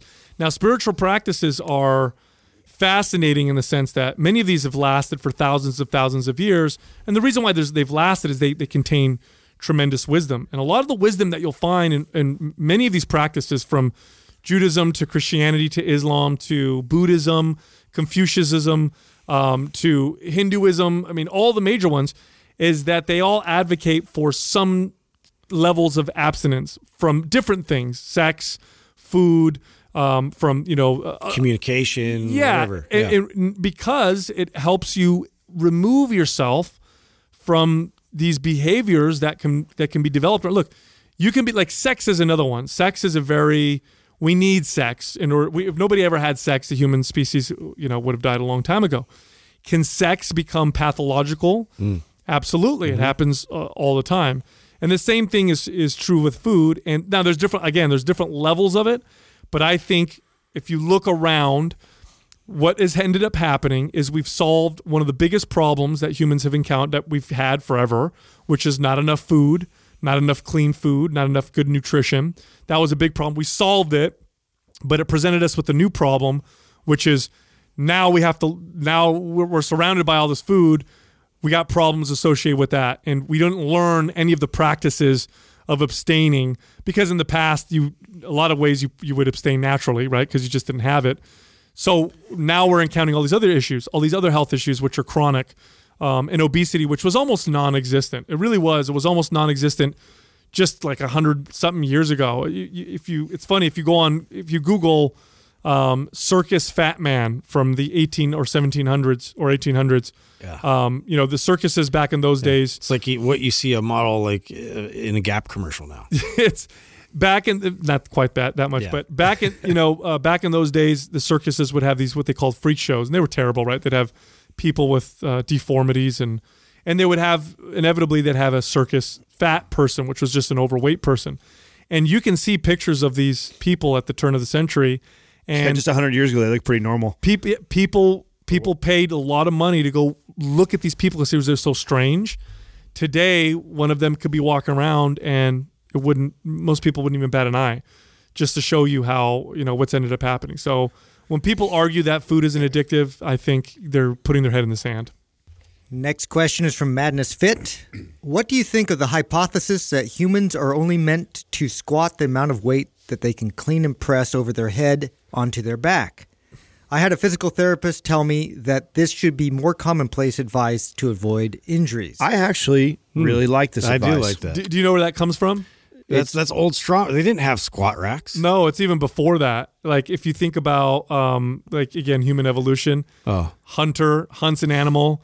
He's Oh, has and then to, puts it on his yeah, back to- he has to, to walk able it out. Exactly. No, I, makes I, sense. I, I can get behind this. I, I really can. I think that um, you know we we have pushed the boundaries on on many things for performance and for aesthetics and to look a certain way. And you know when you think about your every i mean how many times as as much as i love to rip 500 pounds off the ground how many times am i ever really going to to have to summon that much strength? Now it's cool to have it in case I do need to lift something pretty heavy. Mm. But there's nothing in in the the the mod, especially the modern man. I mean, even I mean, go back a hundred years. There's nothing that would ever require you to have that much strength to do that. So really, if if you're looking for overall health and being functional, yeah, I think you should you should be able to have to pick up, put it over your head, to set it on your back. To, to be able to squat it, or you shouldn't technically be squatting. I think it's a very safe piece of advice. I, I here's why I don't like it. I, I hate the argument that people say that humans are not meant to. Well, okay, show me one thing that modern people do that they're meant that they were meant to do. I mean, we drive in cars, we have uh, you know, electric lights. I have uh, an iPhone. Um, you know, I talk on the phone. I, I mean, I wear you know clothes made out of synthetic fibers. Like, it's a silly argument. The, the humans aren't meant to do. The, here, here's why you lift weights. Okay, you don't lift weights because you're you're to lift that kind of weight in your everyday life. Your your body's only ever strong as it thinks it needs to be. So the idea behind weights is to become way stronger by challenging it so that your everyday life is very easy. Can you take it too far? You definitely can, of course. I think if you're pushing max loads all the time, then longevity is probably not going to be ideal. But uh, is squatting with weight on your back going to be better for you uh, or provide benefits that squatting with no weight on your back is going to provide? Yes. Is squatting with weight that you probably can't clean and press going to provide you with benefit more be- with benefit over? Because think about how much you can clean and press. Well, Like, I could I could see too though why a physical therapist is saying this because especially in his or her line of work, what do you and, and it, being trainers, you guys know this. Like, how many people did you ever meet that weren't already trainers, athletes, just normal ass people? How many of them got under a barbell and dropped into a perfect squat? well, yeah, but I mean, there, like there's a lot of work any. to get into that first. Th- th- so that and- so I think that that's where I can get behind a statement like this. To your point, yes, it, it, you're right. We're so different than what we were hundreds of years ago. So to say like it's like, to compare it to that, I think isn't fair. But the idea of you should be able to pick a weight up and put it up over your head before you decide to squat it. Now, mind you, I'm I'm defending this person and I completely train the opposite. I, tr- I put 400 pounds on my back and I most certainly can't press that over my head and put it on my back. So I definitely think that uh, I agree with what you're saying, Sal. And I think that when I train that way, I'm trying to build as much muscle because muscle requires X amount of calories, which then allows me to have way more flexibility in my lifestyle that I enjoy. And so it, it provide and and it does provide for me to call upon a strength that I'm going to have more than enough to be able to do. something. Yeah, I think it's. I don't know. Like I'm. I definitely see your point, and I. We've we've reconstructed what work is. You know, like in the gym, like it. Totally. So if I was just a laborer and I'm, I'm at a farm, I'm going to need a certain amount of skills and strength to be able to do all this like heavy lifting and throwing and carrying things over my head and then squat. So, you know, to to backload squat really heavy is is somewhat of a new skill that we've developed uh, that has massive carryover into a lot of different pursuits. Um, but at the same time, I I like having different challenges. So for me to like think in terms of like being able to lift something up, clean it up, and then bring it onto my back and be able to to do all that, I I like that as a as a goal, but I don't think that that's necessarily like a standard. So it's not it's not like this is the standard. Like you can only put weight on your back if Right. you can clean. But I do like that as sort of um, it's something that people can aspire towards. It would be a great thing to work towards. Like Yes. like right now, what I'm I'm envisioning, like what if I went on a training regimen right now where that's that was my goal. Like I'm only gonna and I'm and I'm trying to increase it where I'm like con- continuing to work because the the hardest part of that is going to be the clean and the press. Right, mm-hmm. right. So, so I'm constantly working on my clean and press, so then I can slowly increase my squat. Probably a pretty safe way to go about scaling my programming, and I think that's kind of neat to do that. Yeah, I mean, I mean, the questions like are only ever meant, you know, to squat. Like in other words, you should never go heavier than than, than that. I think that's false. I think the again, Well, it's humans fa- are- it's it's false because of it's okay. It's very simple why it's false. I mean, your legs are such a bigger, stronger muscle and can do so much more. Yeah. The limiting factor in that is going to be your shoulders, which just cannot. well, Yeah, for, you've you've eliminated that by being able to unrack from you know the bar up at a high Well, position. And for, for all intents and purposes, humans are, if we go like what were we meant to do? Well, first of all, we're meant to do whatever the fuck we do. That's Yeah. what we're meant to do. But if we want to look at how long humans have been doing things for, well, if we judge it based off of that, here's what humans were meant to do run long distance, throw with accuracy, and that and make tools. That's it. Our humans were never meant, if we look again at what we've done for long periods of time, to force their bodies to build maximum amounts of muscle. Right, but We- you look at weren't. Vikings that have to, they, you know, their diet consists of lots of like real big animals that they're trying to carry back to the tribe and all that. So I could see how having to put it on your back or like drag it, like all these things, like stamina, factor. yeah. stamina, and endurance. This is what the, okay. The only physical pursuit that humans, besides uh, you know throwing with accuracy, which is something that we do better than anybody any other animal, is our stamina. Um, you know, I, I mean, here we are talking about resistance training, how important it is to lift weights, but the reality is humans are really good when compared to other animals at just lasting a long fucking time. We can outrun for distance and just for time for over uh, almost any other animal, uh, even a horse. Yeah. A really, really, really fit, trained human will outrun a horse. A horse will have to stop and drink water, um, and, a, and a human can keep going. Now, why are we always recommending weight training? Because modern life is different. In in modern life, the best insurance you can have is to have a good amount of muscle. Yeah. It just is because you're inactive. So it's good to have a lot of muscle because you're going to atrophy from being inactive. So you're just not active. Uh, you're not. You're you've got food around you all the time.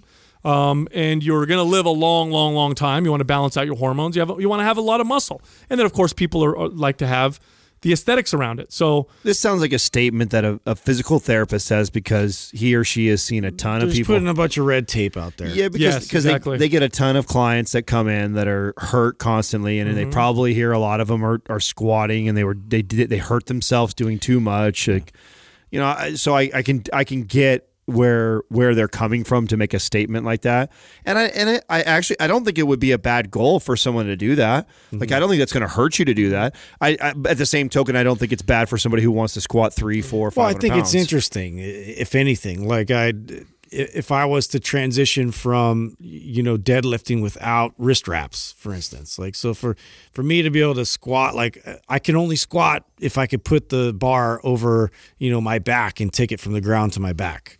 You know, if I like put that sort of uh, stipulation on the way I train, you could, you could train towards that, right? That, that's something you could do. You could, you know, back in the day, the original gyms didn't have all these different racks. Um, they would have uh, they would have bench. They'd have a bench, but the bench didn't have a rack on it. So if you wanted to bench press a weight, which ben, nobody bench press, but Yeah, you'd have to lay down and sit down with it. You'd right. press it and then you sit up with you'd it. have right? to yeah. If you if you wanted to overhead press something, you had to clean and press it. If you wanted to squat, you had to clean and press it, or Mm-hmm. clean and put it on your back.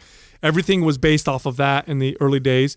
And then, you know, as guys wanted to lift more and more weight, then they started inventing equipment and ways for them to to rack a weight so they could just take it off. And because it's much more difficult to put like dumbbells are a good example. Like you know one of the reasons why people have trouble handling very heavy dumbbells is you got to get them in position. Mm-hmm. You know what i mean? If dumbbells were on a rack like you were with a band you know how much more i'd be able to lift Yeah. if i could just unrack dumbbells like i would a barbell and then start pressing? Imagine if you could do that right? So you know i get all that and i get the the the that there's not a whole lot of utility in max strength um, that's just max performance. If we're talking longevity, I, I could see some some value in this, but I really do think this is a physical therapist, like you said, Justin. Just putting red tape around everything and saying, just like when we learned our first physical, uh, our first, uh, excuse me, personal training certs, they would Oh, tell yeah, us that- don't that bench always- past ninety degrees. Yeah, all those angles that you had to stay within, and yeah, that was totally just a safety precaution. Next question is from Workham. Why is there a stigma around hypertrophy training in some athletics? In particular, MMA, I hear people and fighters shitting on muscular people. 'Cause it's not advantageous. Yeah, this is a good, this is a great question because uh, I can see some truth in this, right? Like, if you're in a, in a weight class like MMA or or wrestling, for example, you don't want to necessarily be super massive and big because then you'll be in a new weight class with other big people. You want to be stronger though. So you want to be not big, you want to be stronger. So you're as strong as you can at your current body weight. But isn't there some benefit too from having hypertrophy? Uh, you know itself. You, having more muscle still gives you some benefit. Oh yeah, too, and you know, just from like a muscular endurance, you know, perspective as well. For for me to be able to go from like like every central nervous system type, you know, power driven uh, type uh, training to then go into like a phase of of hypertrophy was like a shell shock, which I, I felt like I responded very well. Then transitioning back uh, to what I was doing previous to that, so I I would use it more uh, you know, to sort of interrupt my programming more Well, I think it. I think there's like a, a sweet spot, right? And then there's obviously a there a spectrum because of the individual variance with humans. But when I think of someone who's like muscular but not too muscular in that world, I think like a George St. Pierre. Like George St. Pierre, uh, when he was fighting, had uh, had a, a very muscular physique, but not overly muscular. So I think I think there is a sweet spot. Yeah, I, I remember uh, what I what, one th- a good example of this is when you would see these athletes that in MMA who would use a lot of gear, like a lot of steroids, to get themselves really really big. like Alistair Overeem. Yeah, they'd move in. They'd move up. They'd move into a weight class, so they're light heavyweight, but they're geared up in that. You know, because so it's a lot of pumped up muscle in that weight class. But then they fight another a guy who's in the same weight class, who's naturally that weight, Oh yeah, and they get strikingly uh, different. and they get their asses kicked. Yeah. Because that guy's just naturally that weight, whereas they're all turboed up to try and be that size. Yeah, I think that's yeah, it's a good way to to look at it because if you build that mass and you haven't really worked your way, you know, you haven't uh, worked with that mass for a long period of time. That's a, that's an advantage on the other end of it. If you if you move up a weight class, somebody has lived in that body for, for a substantial amount of time more. Yeah, I would like to see. You you know where you would see a lot more emphasis being placed on gaining muscular size if MMA had no weight classes. If there were no weight classes, then you'd see guys try and get bigger for isn't sure. that isn't that how it started? Or- Uh, in the old cage yeah, they used matches. yeah, you- very early on. Yeah. yeah. Because look, at the at the end of the day, if technique and skill um, are equal, um, the bigger, stronger person is going to win. They just Yeah. are able to impose themselves on the other person, and so like for the average martial artist who wants to, um, you know, maybe improve their self defense in the real world. Some size is going to help you. It just Well, is. and there's yeah, and you kind of have to weigh it out, right? Like there's there's a speed component. Like uh, you know, the more uh, fluid your movement is, the more snap and speed you have. Like that's that's a totally different uh, type of a skill base. Uh, whereas, yeah, you can have a little more size and mass that might be imposing, but to go against somebody who's very powerfully, you know, quick in, in, in the speed, speed to, you know, if you look at sports, speed is a major factor. oh my, it's it's power and speed is so much. Yeah, It's that in strength to weight ratio really contributes a lot of that. right. Like if you look at like you take me for example, I weigh at the moment, I don't know, 195, right? And whatever my strength is at 195. If I could take my strength, my total strength, not lose any of it, and all of a sudden drop down to 170 pounds, like how much higher would I be able to jump? How much mm-hmm. easier would I be able to manipulate my body? You know, how much faster would I be because I'd have it look it's it's no different than like racing a car. You have a car with 500 horsepower and you take, you know, 500 pounds off the car, it's faster mm-hmm. because of the strength to weight ratio. Do you think? Do you think that some people it, it it plays as a huge advantage and others it doesn't? Like there's there's going to be that variance too. Like you think? I think of like some MMA fighters. What was his name? Who came from Pride? Who was jacked on steroids and then he then he had to get off. Kevin Randleman?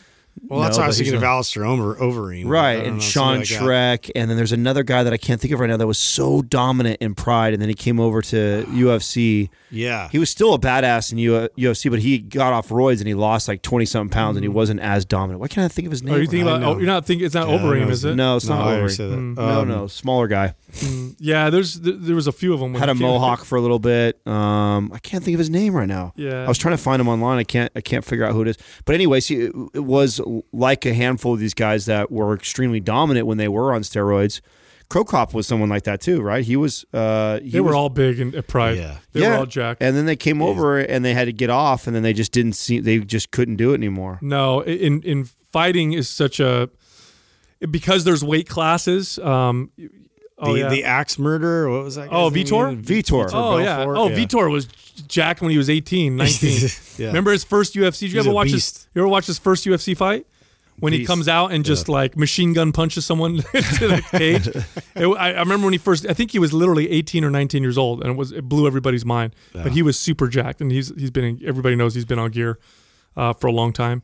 No, I think you know. I think because you're in a weight class, the idea is to stay in your weight class and be as strong and athletic as athletic as possible without changing weight classes because you're you're always going to be like if I if I get stronger and my weight goes up what's my strength going to mean now that I'm fighting guys that are bigger than that, that are the same size? Now they're all stronger too. I want to get stronger and not gain any weight because I'm fa- I'm fighting the same size guys but I'm way stronger now. The other thing too is having a lot of muscle tissue pro- it takes a lot more blood, a lot more oxygen, and it it will uh, be it can be a detriment to your stamina. And for people who are like, no, that's not true. Of course it is. This is why long distance athletes and runners ha- Don't look all muscular. Yeah, they, they, their muscles, their bodies pared their muscle down to make them more efficient uh, at burning calories. Oh, So- I remember just going through the summer trying to put on as much mass as possible just because of the position required. Uh, well, my coach wanted me 20 pounds heavier to be inside backer. I used to play outside and you're you're going against guards that are like 350 pounds or so coming at you, and so having mass was actually something like you wanted to be able to stand your ground and, and hold position, but also like you know mess up uh, when, when they're coming like straight at you. Like you have to like have more mass to be able to stand up. But I was so slow in uh, just just my reaction time went down, my endurance went down. So it's like you, you give up quite a bit when when your pursuit is you know that that's that's my goal is to get bigger. Yeah, because football involves tackling and there are no weight classes in football, then weight can make a as long as it doesn't take away from your athleticism.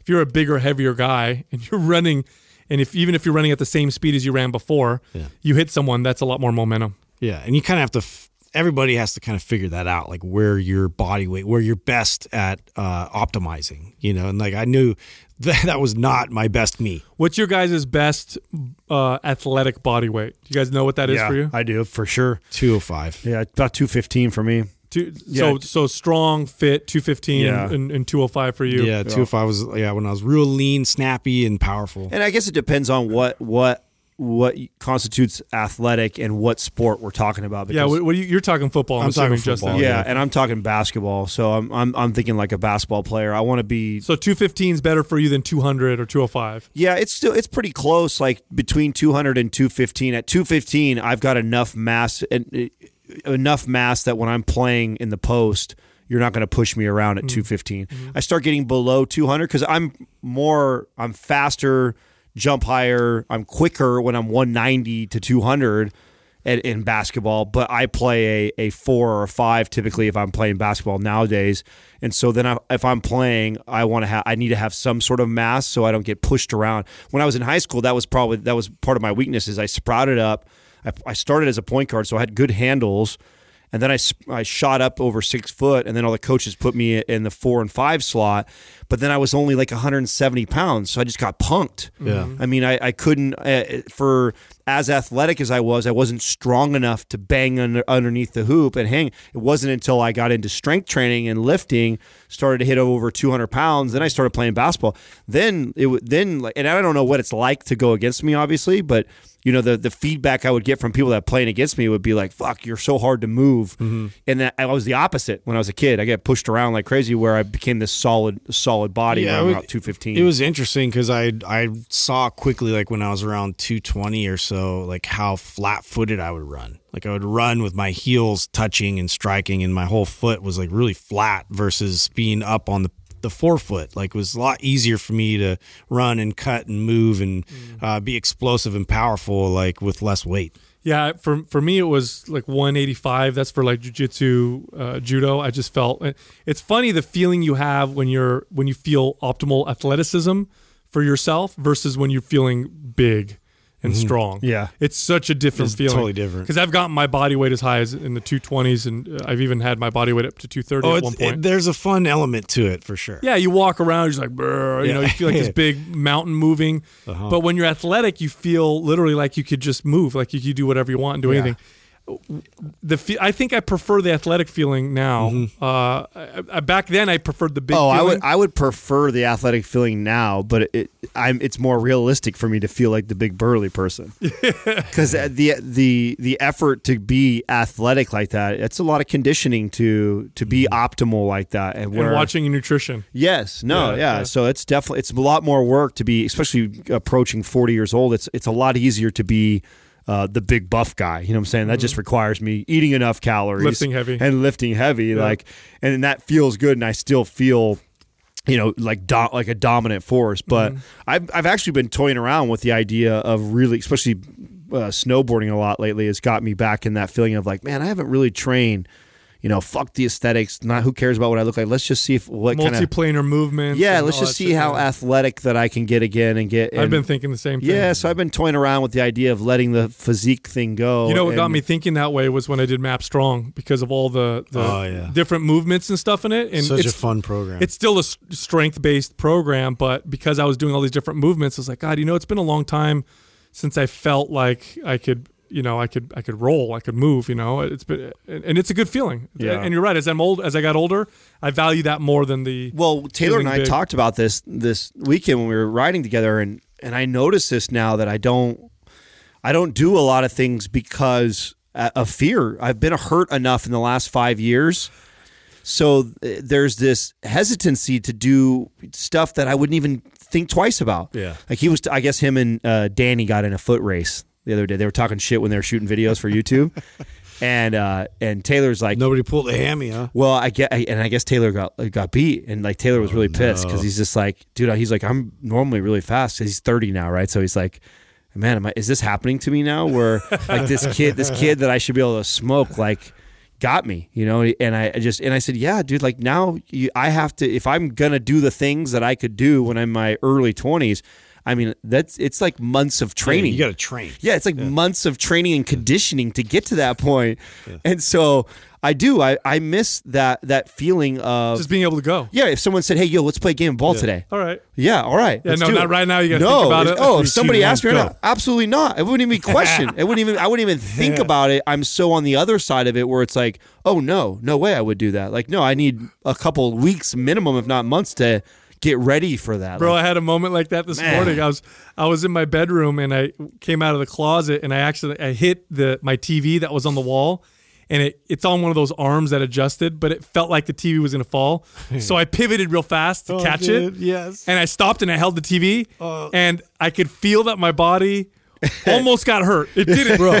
It didn't. I was so proud. I'm like, Oh I, my God. I did that and I didn't get hurt. Same thing this week. Like, so I was giving the the chicken some food, like some leftover uh, vegetable stuff, and I'm like throwing it in there. It's dark, and you know, I just threw this bucket of food in there, and then a bug like landed right on my head, and I freaked out, and I like tried to swat it really quick, and whoa, that like fast twitch movement, like I seriously thought I tore my bicep off my arm. it hurt so bad, and then it was like was sore all weekend. Uh, I was proud that I didn't I was myself. just swatting something. Oh, God. Son of a bitch. Next up is Coach Crosser. How did you guys get good at communication? Is it because of years of practice or is it a skill you've been working on constantly?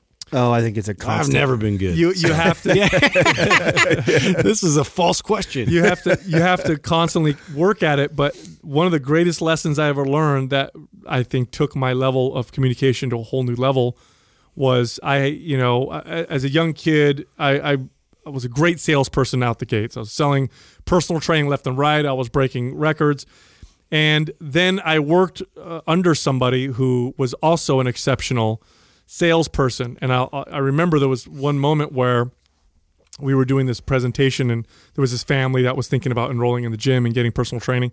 And they just weren't reacting to me. They weren't they weren't going to buy off of me. And he came in and very gently was able to change the course of the conversation.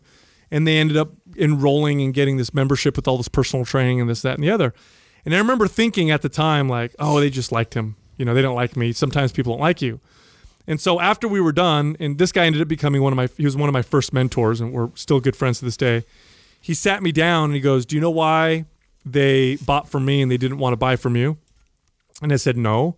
I said, "I think it's because they like you." And he goes, "No, that's not why." he says, uh, "He says you're really, really good at presenting and talking and telling, but you're not very good at listening." And he says, "Use your ears and your mouth in proportion. Listen twice as much as you talk." and I, it, it, it really struck me like and i thought about how he communicated to these people because they needed to work out. It was an overweight family.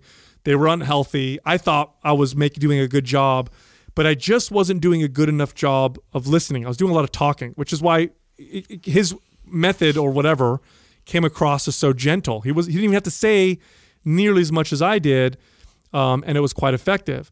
And so from that point on, I really started to really listen more. And I mean, really listen, pay attention, hear what people have to say, ask questions, uh, learn body mannerisms.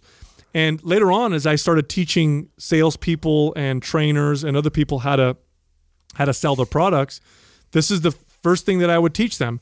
If you want to be a good communicator, you got to be a good listener.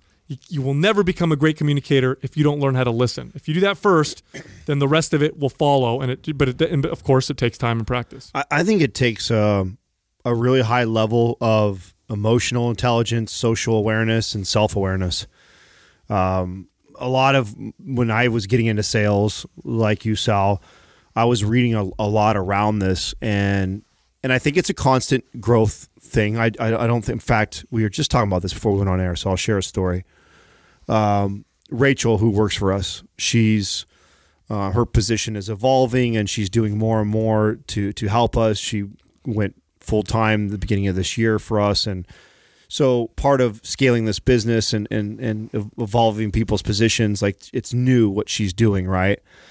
And she came in the other day to talk to us um, about uh, this potential trip that we would do, or we go out to Colorado and we film some stuff with Ned, and and I uh, basically shot it down really quick. And when I was probably in my early twenties, I wouldn't think nothing of it. I wasn't mean, I wasn't rude, I wasn't anything. I was just like, no, I shot. But you know, I've definitely developed myself and social awareness to question like was that the best approach? Could have I said that differently? How did that affect her emotionally? Even though she didn't get mad, she didn't react differently, but I, I now have had I've developed this skill that even when I say something and there, there's no ripples or anything afterwards, for me to sit down and evaluate this. This also happens a lot, I think, when uh, Sal and I get into arguments. Uh, many times behind the scenes, people don't know or see you know, uh, and it's yeah, all we, yeah, we hate each other. no, we're we, you know, it's it's just about uh, you know, we're all the four of us are in, and we're we're talking about a potential direction of the company, or talking about a staff person, whatever, and we disagree, and we go back and forth, and it's heated why it's happening because the emotions are running, and we each feel passionately about uh, what we had to say but uh, something that I, I, I, greatly appreciate about him, and I know that I possess this this skill set also is as soon as we leave the room, I'm not fuming, still going like fucking Sal, I can't believe that, and venting to myself or venting to someone else about how stupid he is or this or that. What I'm actually doing as soon as I leave is I'm completely evaluating my side from his perspective. I'm trying to really now that we're away from each other, I'm really trying to see it from his perspective and what he saw and and find arguments to support his argument. And that right there, I think, has evolved my ability to communicate. Because the more you practice that, the more you can do it real time. So then when those moments happen again, instead of reacting emotionally all the time, you start to process that in the brain and go, you know, is this one of those moments where I'm about to say something to Rachel and I know what type of personality she has. I know how certain things can affect her. And I can say it this way because I'm that type of a person. I'm very direct, but I also know that it could affect her a certain way that could potentially spin her out. Now, a really good communicator has that ability to process that while it's happening real time and adjust the way they present information. Hmm. And so I think developing your emotional intelligence, your self awareness, your social awareness is is a really really good asset when it comes to becoming an effective communicator because it's it's really easy to be somebody who talks a lot and says a lot of shit because you're smart and you have a lot of information but being able to understand how the person who's receiving it how they could potentially be thinking or how they could potentially be receiving this information you're giving is a very important mm-hmm. tool to have because then it will change how you present a lot of things. So you guys sort of I mean are peeling back from that perspective, I would probably it's probably in reverse order of that for me in terms of how I've been addressing this and and being self-critical and looking at how to be a more effective communicator. And one thing I've always possessed more the ability to listen and to um, really digest what the intent and in context, uh, what people are uh, presenting to me, and evaluating uh, how much of it I subscribe to or uh, what I would counter with. And it just, I live in my head when I'm sitting in a conversation.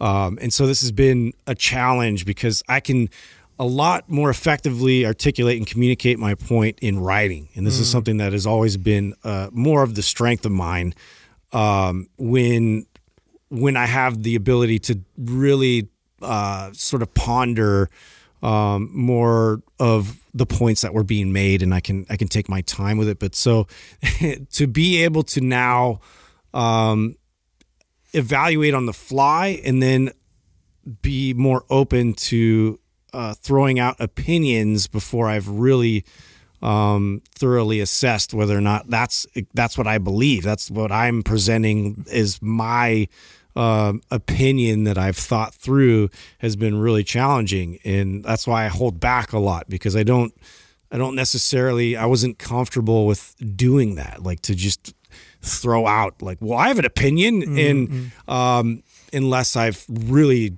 like had a lot of time in that subject matter. Yeah, you know, the, first off, with with really, really, and by the way, I like to talk about sales when I talk about communication because It's the same thing. it's the same thing. And in, in people, there's a negative stigma around the word sales. Uh, but the reality is, if you're really in a, if you're really good salesperson, you're just an incredible communicator. And, and step number one is you have to have integrity first and foremost. I was just gonna say Yeah. the important the importance of being honest with yourself and your feelings is such a key component. Otherwise, you're just a manipulator, and manipulators they get away with uh, communicating at a certain level. And there's people who are really good at manipulating, but they're never going to be uh, great uh, communicators because their integrity, unless they buy their own bullshit. And I've actually met people like that before, where they buy their own shit, and that's how they kind of get around that.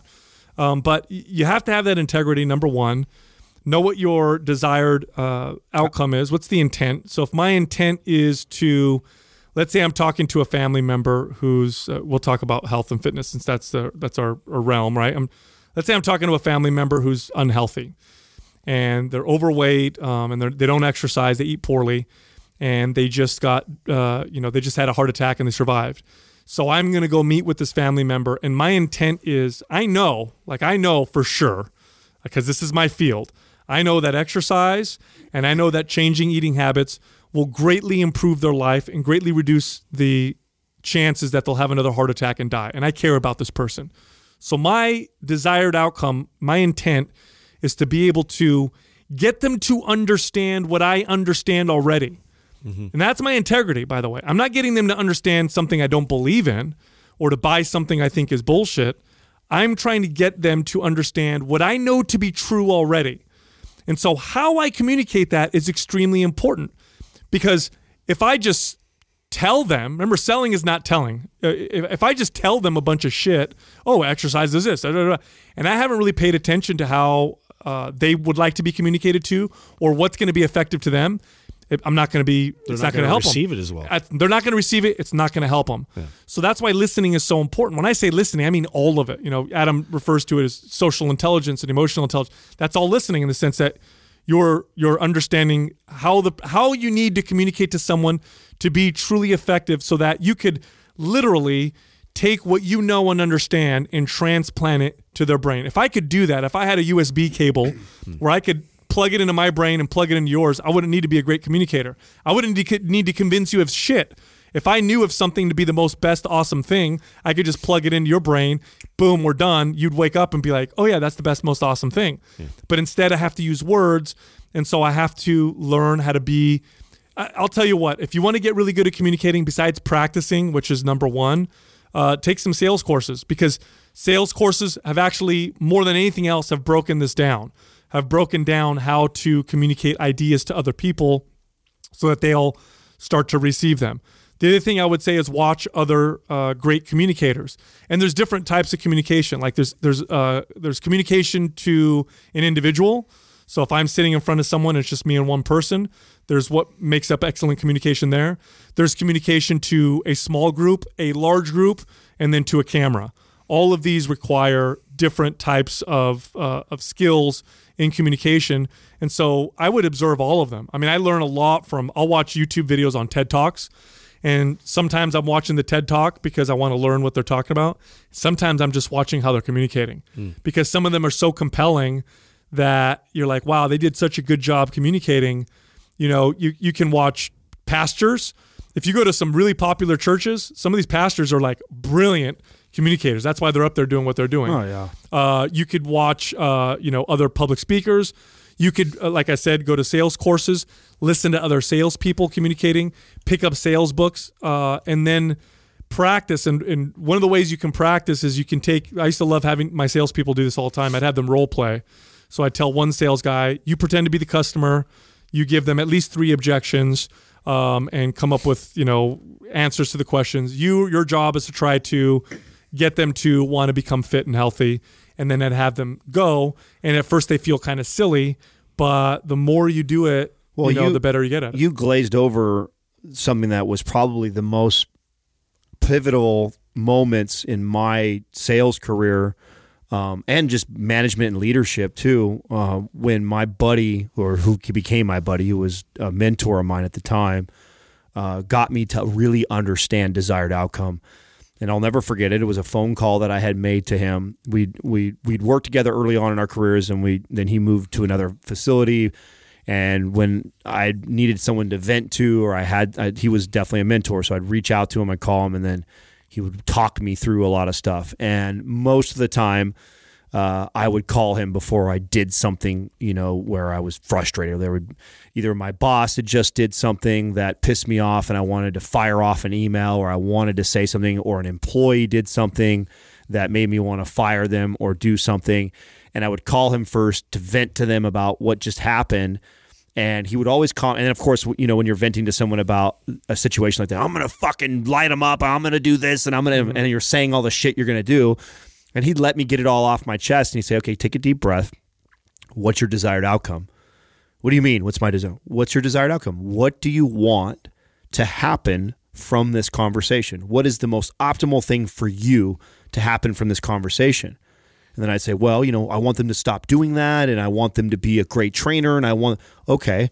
So now ask yourself if what you're about to go do, what you're about to go say, what you're about to go write, the way you're going to respond, do you believe that is the best route in order for you to get that desired outcome? And that was just like a, was mind blown right there for me. And it's something that I've taught to m- many other leaders to understand before you go into a conversation is to really think about the desired outcome. And really, what it's teaching you to do is to separate your emotions. Like we do so many things based off of uh, an emotional reaction that happens to us. And those of us that can train ourselves to separate the emotions and think very logically about this, like, okay, this is what I want to happen from this. Is this the best approach to that? It's probably not, hmm. right? If I want my trainer to be better and good, and even though I'm angry right now because they fucked up or did something, me flashing on them, is that the best? Now, some people it might be. You know, we've talked about this before. You know, I've had employees that that do that. Sometimes they need a swift kick in the ass, and letting them know they fucked up is the best way to get them back on track. But not everybody, mm-hmm. and you have to be able to process that at a high speed and go, "Is this the best approach for that desired outcome?" I think that's an incredible and point. this the self awareness part you you've been saying is is important because sometimes people don't know how to put into words exactly what they're feeling. You know what I'm saying? Like they, they can't say I'm frustrated because of this. What ends up coming out is is anger, uh, or what ends up coming out is emotion. And then when you really boil it down, you ever get an argument with someone, or you get an argument with your girlfriend or your wife or whatever, and and at the very end of it, both of you realize like, oh, we just weren't like we weren't able to really communicate what we really felt. That whole fight was over something real small. right, we're both saying the same thing. yeah, you know, and it's it's it's true. So, but but you just got to if it, if it, if this is something you want to get good at, you will. You will get better at it if you practice. It's just like any other skill. You'll get better at it. Some people, of course, are are, are better at it than others naturally. Um, but I don't, you know, I don't know if that's a genetic thing. I think part of it is just how you're. I, I think it's what you're used to. I used to get in arguments all the time with my mom. My dad used to get mad at my mom because he would say, "Why do you let him argue so much?" You know, my dad's very authoritarian. Just tell him he can't. And my mom would actually let me sit there and make my case, and we'd have these long arguments and debates. Well, and I back would and forth. I would argue that. So 100% I I think that a lot of this is develop be, the beginning development of this happens as a child and how you had to communicate in your family. And uh, you know, I'll never forget when I pieced that together. Same mentor was in my car with me and my this is like early 20s. I'm only like 22 right now at this time. And my mom calls at that time I had the OnStar speaker thing inside my truck. I just turn it on and he's in the he hears the conversation between my mom and I. And I'm just having a, what I think is a normal conversation with my my mom and and I hang up the phone and he goes, "That's where you got it from."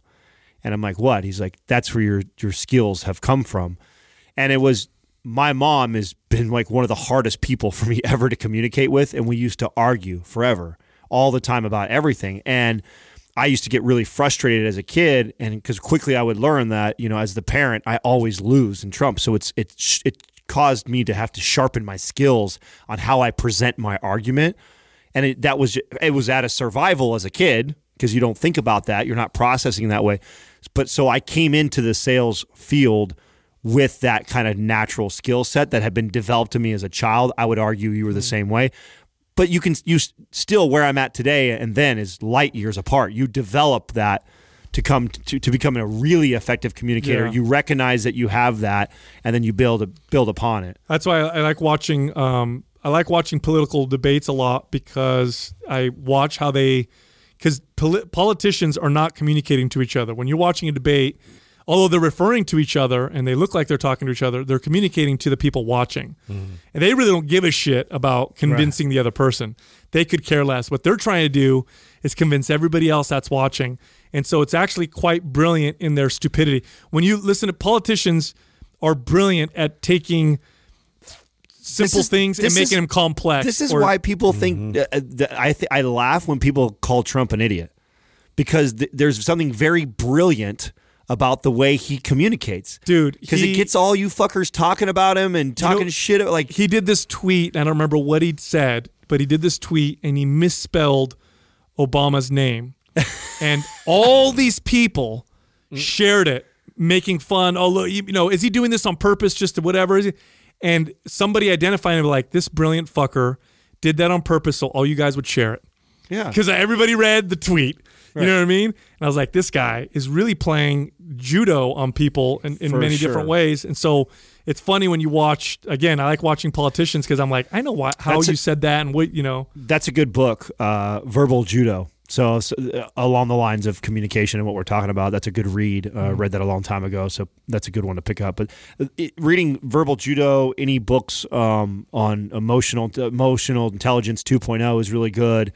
Uh, John C. Maxwell talks a lot about um, uh, self awareness and things like that in his leadership book. So My first sales book was, uh, was I think, Tom Hopkins. Uh, and then I read some Zig Ziglar. It's old school, by the way. Yeah, old school sales guys. Um, but it, it's basic stuff. They'll, they'll kind of, they formula, it's formulaic. Um, but it's a good place to start if you're looking to, to read something on this. Um, look, go to mindpumpfree.com and download any one of our guides for free. They cost nothing at all and they're very informative. Go check them out. You can also find us on Instagram, our personal pages, right? So my page is Mind Pump Sal, Justin is Mind Pump Justin, and Adam is Mind Pump Adam. Thank you for listening to Mind Pump.